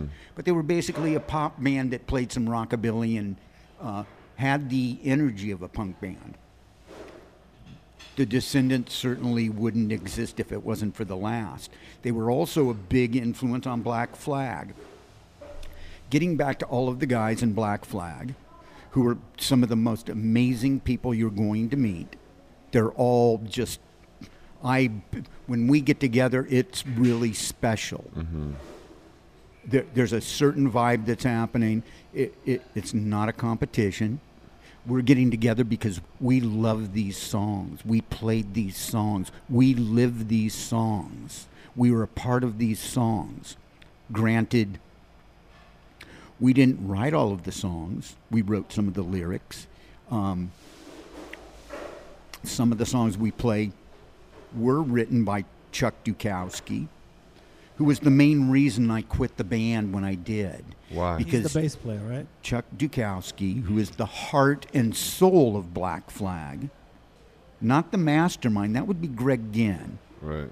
Greg Ginn is a genius guitar player, but sadly, he's just such a horrible human being. Nobody wants to be around him. Chuck, when he became a, the, the, he was the fourth bass player in Black Flag. I was in Black Flag for three years. In three years, we went through four bass players. We went through two drummers. You know, that's enough lineup changes to last some oh. people for their entire lives. Mm-hmm. We went through that in three years. Chuck became the bass player. Our work ethic completely changed. It's like now we're going to learn these songs. You know how we're going to learn these songs? We're going to also learn some new songs. You know how we're going to learn them? We're going to get in a room and we're going to rehearse every night for a minimum four to five hours. Right. No, no bullshit. No you didn't wanna do that? lollygagging. Or did you? No, in the beginning it was like, hell yeah, Right. this is awesome. Yeah. You know, I would I would get up at six in the morning. Uh-huh. I would get off of work at nine o'clock at night, and I would I would walk up. Um, I would walk up to the church, which was like two Beatles songs away from where I worked. Mm-hmm. And we would get in that room, and we would. The church was like a rehearsal space, or Well, the church was it a um, real church? It was a real church that had Okay. um, the the church the the church people abandoned it. Uh huh. So the bands would rehearse there. Um, there were there were uh, two or three bands that rehearsed there. Redd Kross was being right. one of them. Yeah. So we started on this um, rehearsal regiment that was just beyond ridiculous.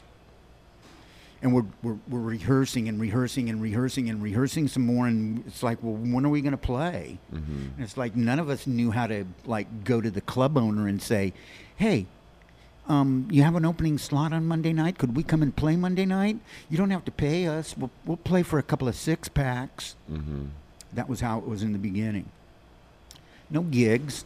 We played parties.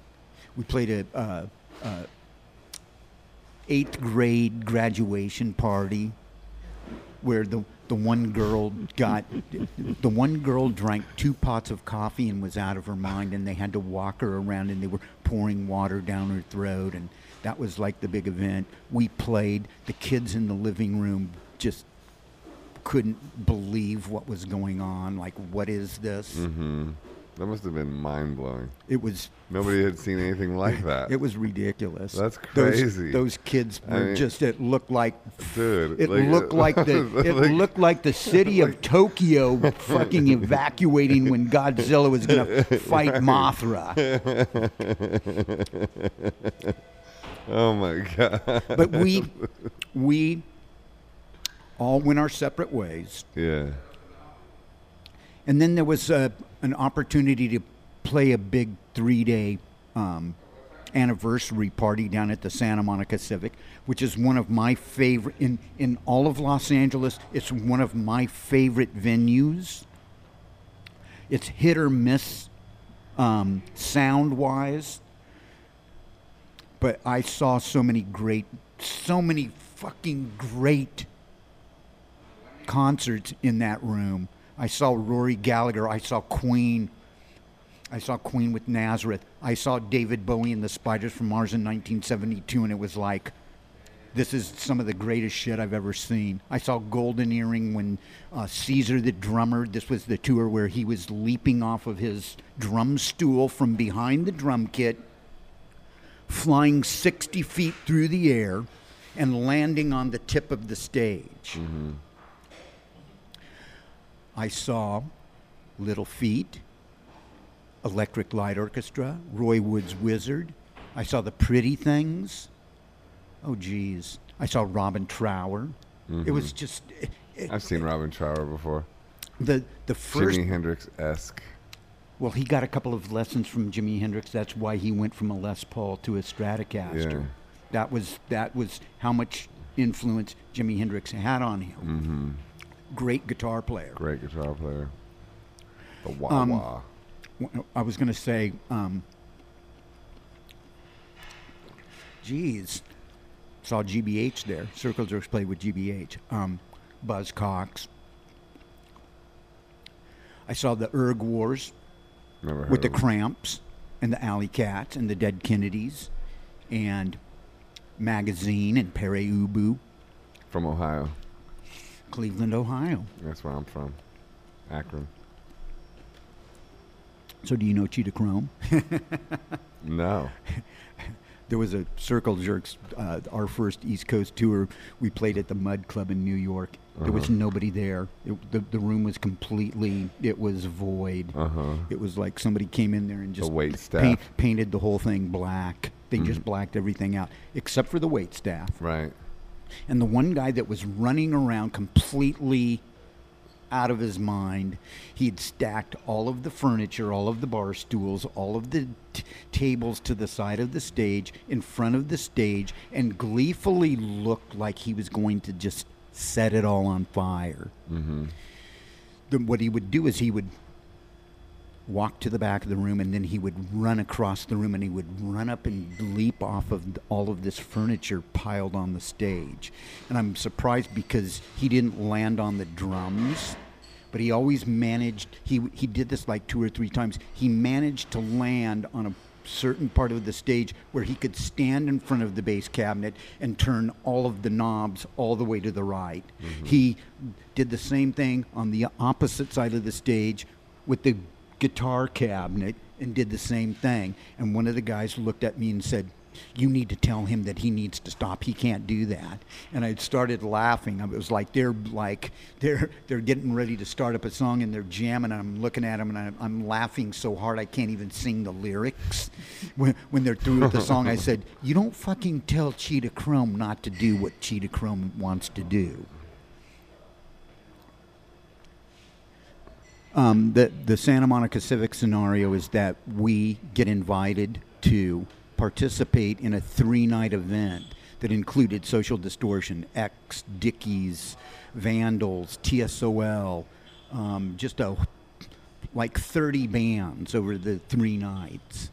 And um, Gary Tovar, who is responsible for um, one of the greatest concert promotion companies, Golden Voice, had reached out to Chuck and said, Chuck, I need you to come out on stage and give a speech to all of these punk rocks. That's you would be really good at that. And and Chuck said, Gary, give me a few minutes to think about this and I'll call you back. In the few minutes, Gary decided he's not giving a speech. He's going to figure out a way to like get have a black flag reunion on stage. Of course, his mind starts working overtime, and he figures it's going to turn into this cavalcade where Henry Rollins is going to come out and he's going to sing five songs. Ron Reyes is going to come out. We're, we're going to fly Ron Reyes down from Vancouver. Um, we're going to fly Dezo out from New Jersey. Um, and it turned into this big ultra mega production that it didn't have to be or it wasn't going to be. Nobody wanted. Well, he reached out to Billy, knowing that the Descendents were headlining, and said, "Billy, can could could we get together? You play drums. Can we get together and could we could we play some Black Flag songs?" And Billy immediately said, "Yes, let's do this." As it turns out, the guitar player in the Descendents, Stefan, grew up. The, the first record that he learned to play guitar to his Nervous Breakdown. So that's his punk rock training. So he knows those songs. It's like, guys, let's sort this out. Let's figure out what's going on. Chuck got back to Gary and said, "We're we're gonna play. I'm not gonna. I'm not showing up to give a speech. Screw that. We're gonna play." And Gary got all excited, and all of a sudden the word went out. You know, in the in the punk rock underground.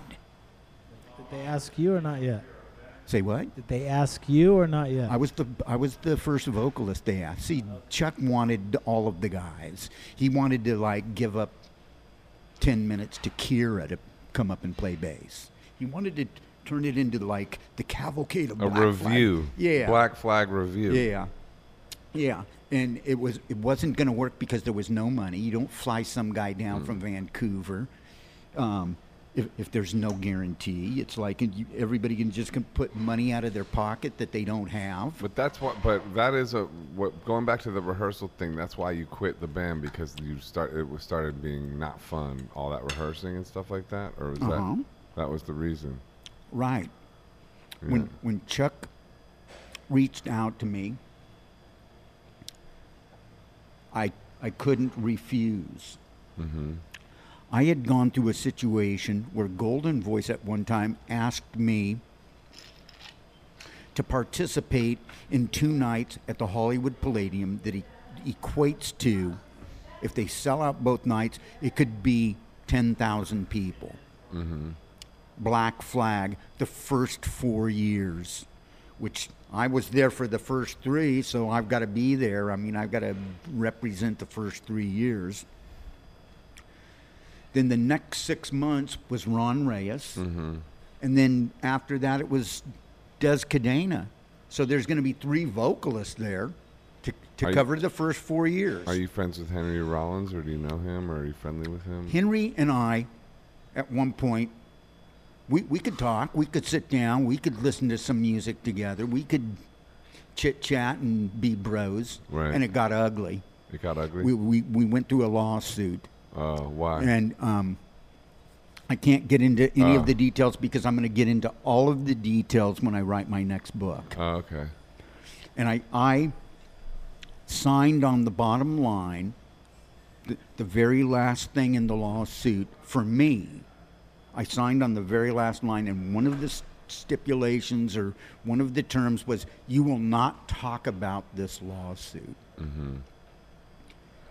And um, whoever wrote that up can go fuck themselves. They can go pleasure themselves. It, it, In if the it- highway. If it if it if it was one of the guys in that law firm, they they can um, remove their clothes, get fully erect, and stick their heart on in a garbage disposal. the reason the reason I'm angry is I gave up lyrics. Uh huh. I gave up a website that had almost a million people on the website to, to receive royalties that trickle in, like we were talking about Spotify and all of that other stuff. It's just so ridiculously weak. It's like not even worth waiting around for, for that check for $95 or $150. Mm-hmm. I signed up when I signed that signature at the very bottom of that suit, or the, the finalization of the suit, to receive a minimum $500 for merchandise. See, that was the carrot that was waved in front of my face. You give up the lyrics, you give up the website, and we'll pay you merch royalties Yeah. that equate to the there are bootleggers on eBay that are making more than $500 every three or four months on Black Flag bootleg merch. Mm-hmm. At the halfway point of this wonderful lawsuit, Greg Ginn's lawyer got all huffy and puffy and like, you don't fuck with me, I'm going to fucking bite your head off. Stepped up and told our lawyer, we're not even at the halfway point yet, and I'm going to make it, I'm going to make this cost your clients $500,000. We're trying to bully you. He would have done it. Hmm. Our lawyer said, guys, now it now it's crunch time because you're you, I know that you guys on your best days aren't even going to be able to come close to that kind of money. And I can't keep charging you $2500 an hour Damn. because this work is going to pile up and it, it and it and that 500,000 could turn into like 700,000 hmm. it could turn into 900,000 that's just how all of this shit fucking works right. and it's fucking ridiculous Yeah. What did Henry? Uh, Henry was the first one served Henry had Chuck and I come to his um, his um, nuclear bomb shelter up in the Hollywood Hills, uh-huh. and we had a we had a um, conversation where he suggested we go to Spot, we get all of the tapes back, we bake the tapes because the tapes are so old they're going to need to get fixed so they can be Played. so they can be played one more time because that's what happens when you bake the tape. You got like one more spin. We're gonna we're gonna um, remix and remaster these songs and bring them up to date because our fans deserve this. And it's like, okay, this is great. I can go along with that. We're going to reach out to Spot. We're going to get all of these tapes. And what we're going to do is we're going to make all of the records gatefold records, whether they were gatefold records or not, because everybody that played a role in that particular recording is going to step up and they're going to, if they write a paragraph, if they write um, War and Peace or what have you, we're going to we're going to make this appealing because a, a record nowadays, a brand new record is like 50 bucks. You, you know, you got to make it worth everybody's time. So there'll be photos. There'll be all of these antidotes and all of these stories and paragraphs here and oh, it was like we were recording and the bartender came and knocked on the front door and said you guys are playing too loud you're making it too loud downstairs and my my patrons all of the bartenders and everybody's complaining and you're making all of this noise and just all just ridiculous stuff like that. Henry suggested this. I said we, we need to get the marks. Let's just let's check in on the marks. The marks being the four bars. Mm-hmm. And the, the second mark being the name black flag. My lawyer handled it and he couldn't believe how quickly these people got back to us because this is a this is a process. Sometimes it takes three four five years to get an answer from these people. It t- takes that long. They got back to us it was like three months. It was mm-hmm. like are you kidding? Our eyes started spinning.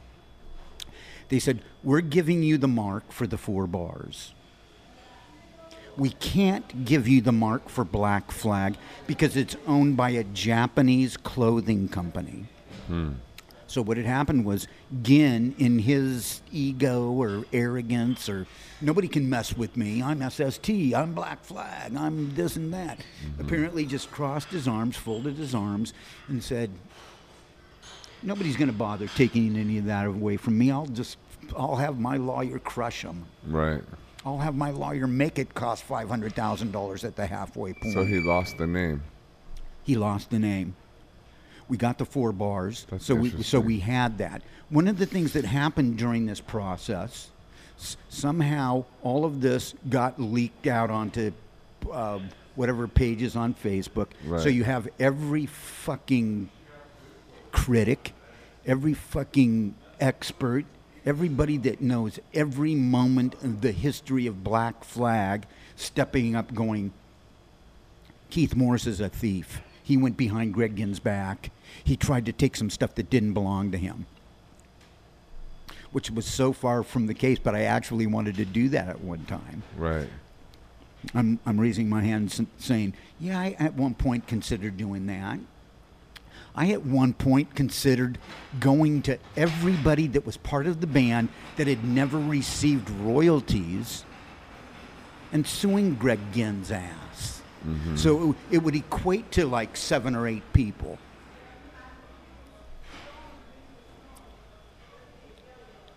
We, we got the four bars, and that was also something that we had to give up in the lawsuit, which is not a big deal. Although people, there, there's certain iconic rock logos Yeah, the Stones. you know, like the, the Metallica, yeah. you know, the Stones with the lips and the tongue. Yeah. Um, Black Flag. Four D- bars. are there. DKs. Huh? Four bars are recognizable. Absolutely, yeah. Uh, What do they stand for? I- I- Black I- flags. It's, just, It's a waving flag. Yeah. See, we even went to we we went to Raymond Pettibon, who not only came up with the name, but came up with the four bars. I because I'm I'm really good friends with Raymond. I said, Raymond, we're we're going after this stuff. Do you want to partake? Do you want to be a part of this? And he's um, he will say how much he loves his older brother, but he will also say how his older brother just ripped him off and used him and fucked him over. And Raymond said, You have my blessings because you guys, all of you guys, deserve that. That belongs to you just as much as it does to him, mm-hmm. just as much as it does to anybody else. Mm. So we went for it and we got half of it. And like I said, I had to give up the bars, or we had to give up the bars, because the way that it worked was there were the three of us in the room that agreed on doing this. My lawyer went and pursued it and, and got the answers, not all of the answers that we wanted, but he got what we had asked for him to do. Mm-hmm. And the idea was the three of us made this decision. It wasn't just one guy trying to swoop and, you know, not even telling everybody else. Our intention was to just do this rather than going around and getting everybody's permission. You know, and spending another year and a half, two years. Like, well, Ron, what do you think? You you want to you want to you want to be a part of this, or you know, Kira, you want to be a part of this? You know, because I'd talked with Kira about being being part of a um, class action suit. When when the numbers are so big, there's so much money involved, it becomes a class action suit Yeah. where you're actually in Washington D.C. You're not at the court in Santa Monica. You're not downtown L.A. You are you are going in front of like the the circuitry in Washington D.C. Once we told everybody what we'd done, everybody was fine with it. You know, everybody was good with it. It was like more power to you. You know, and I let everybody know that Raymond said that it was okay for us to do this. So we got it, we lost it, and in the lawsuit, um, I'm supposed to be receiving merch royalties, and I've not seen a royalty, a merch royalty check. At one point, the lawyer, the opposing lawyer, was like, um, I, I, I said, you know, you're you're selling these T-shirts, but you're it's a drop on the it's a drop in the ocean as to what's going on on Amazon and what's going on on eBay. And I explained that I took it upon myself to remove Circle Jerks bootleggers, going through all of that rigmarole. Or are we winding this up? Or are you No, no, like no. Yeah, we we sh- we need to because it's like we've been going on for almost four hours. this is Three, four three, hours? Three. Well, we started Jesus at ten. Christ. It's like yeah. Well, and why didn't gotta, you just punch me in the face? We got to go to the desert too. So I thought Victor- you were going to say I got to go to the so- dentist. Huh? Victoria's not. Victoria's in Virginia. So Oh, we're she just is? gonna do Dave. Yeah. oh, okay, cool. All right, well then. So yeah. you're going to go to Virginia to talk no, with no, her no, her? no, no. because that would be beautiful. I, f- I feel like with, did I imagine or did I see you and Henry Rollins share the stage in recent years? No, I, imagined it. no.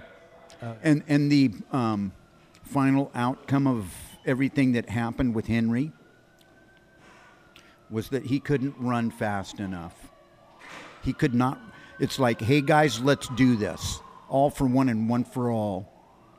And when the, when the when the the the um, buyout, the royalty buyout for him appeared, he couldn't take that and run with it fast enough. And um, in the process leading up to that, he had torn into Chuck and I. He'd, he'd sent out a couple of just totally unnecessary emails. Uh, but I feel like with Black Flag, uh, you're familiar with the whole uh, Danzig and, and their their whole legal issues. They eventually sort of made up and then went on recently to play Money. to play arenas exactly. Money. But but wouldn't that wouldn't those offers money come no, in for you no, guys? Money. They're they are playing um, this evening over at our brand new soccer stadium, which equates to probably th- there might be about 35, 40,000 people there. I know when they open the when they open up that field, that's probably good for a minimum 20,000 people. Money money like uh, Cyndi Lauper sang in the one song "Money Changes Everything. Everything." You and you toured with Danzig back in the day, right? With Circle Jerks. No touring. We played an occasional show with them. Oh, okay. You have any f- funny Danzig stories, Glenn? no, no. I love them. I love the Misfits. I can't. I can't say any bad things about oh, the not Misfits. bad, not bad. Good. Like you know, he's an interesting Well, they were horrible live, just just brutally horrible live. But it was about the show. It was about all of just the the big ball of energy and what it was. Oh, you got Repo Man right here. Is that yours? Uh huh. So did you did you just rent these, or from the library or something? Or No, those those are if if you look at both of those, Yeah. both truly incredibly great films. Lawrence of Arabia. Lawrence and of Repo Arabia. Man. If you watch Lawrence of Arabia, Yeah. Just an incredibly beautiful movie. Yeah. Towards the end, the, it's the history of the Middle East, not just one country in the Middle East. It's the history of the Middle East. And we have no business being there because they're nothing but tribes. They've always been tribes. And those tribes are always going to fight amongst themselves. So mm. there's never there's never ever never ever going to be peace in the Middle East. We have no business being there. No room for white people in the Middle East. What about Repo Man? Well, Repo Man, that should have won several Academy Awards just mm-hmm. right off the bat. Yeah. I need to see that again. I'm gonna put it on my iPad. Let's go eat sushi and not pay. Yeah. Is that in Repo Man? Let's go eat sushi and Oh, not and, pay? and another one is um, Let's Commit Crimes. right. And then um, the the line in um, in the bar scene when the Circle Jerks are playing acoustic, Uh huh. Otto, played by Emilio Estevez, Right. who's brilliant in the movie. Yeah. Otto says to the person next to him at the bar, "I used to like these guys." That's a good place to end it. or I, I used to like this guy. Well, I still like you, man. Thank you for doing this. This Really, has been great. I really appreciate it, man. It's been super, super fun. Thank you for the breakfast. Of course. Oh yeah, of man. course. Anytime. What's next? We'd No. like to do it Well, what- again. what's next for me is you buying me lunch now. Yeah. Well, cour- next of next is uh, next is we're gonna do this again in a year. once the podcast blows up. Yep. So for people to follow you We'll to- online, where do they go? Yeah. Is it just off right now? Well, if you're on Facebook, you could go to the Circle Jerks. You could go to my page. See, my page is the greatest thing that ever happened to Facebook. Okay. Just kidding. It's not there. There's no Keith Morris one. It's there. There is. Okay. Yeah. Uh, and what I will do is, um, I will let all of your listeners and your viewers know that if you're going to step up and, and, and just be an asshole, save it. Yeah. Let's let's just let's just circumvent all of the stupidity and the idity and Yeah. all of it. Lead with kindness. That's what you're saying. Yeah. I think people will. I think people enjoy this uh, storytelling few hours with you, man. It's been Breakfast with I, I watched uh, half of your Craig Wedren Uh huh. interview. Yeah. And that guy's he's fucking awesome. Yeah, he is. Love yeah. Craig. And he's a sweetheart. He is a he is a great human being. Very much so. Yeah. Shout out to Shout out Craig. to Craig Wedren. cool. Well, thank you. Cool, man. Thank you. Support us on Patreon. Uh, We're going to the desert. Listen on iTunes. Watch on YouTube. Keith Morris. From Glendale to Los Feliz to Joshua, Joshua Tree. Tree. That's it. Back to New York City. I'm back again. Thank you, Keith. Thanks. Thank Steve. you. Thank you.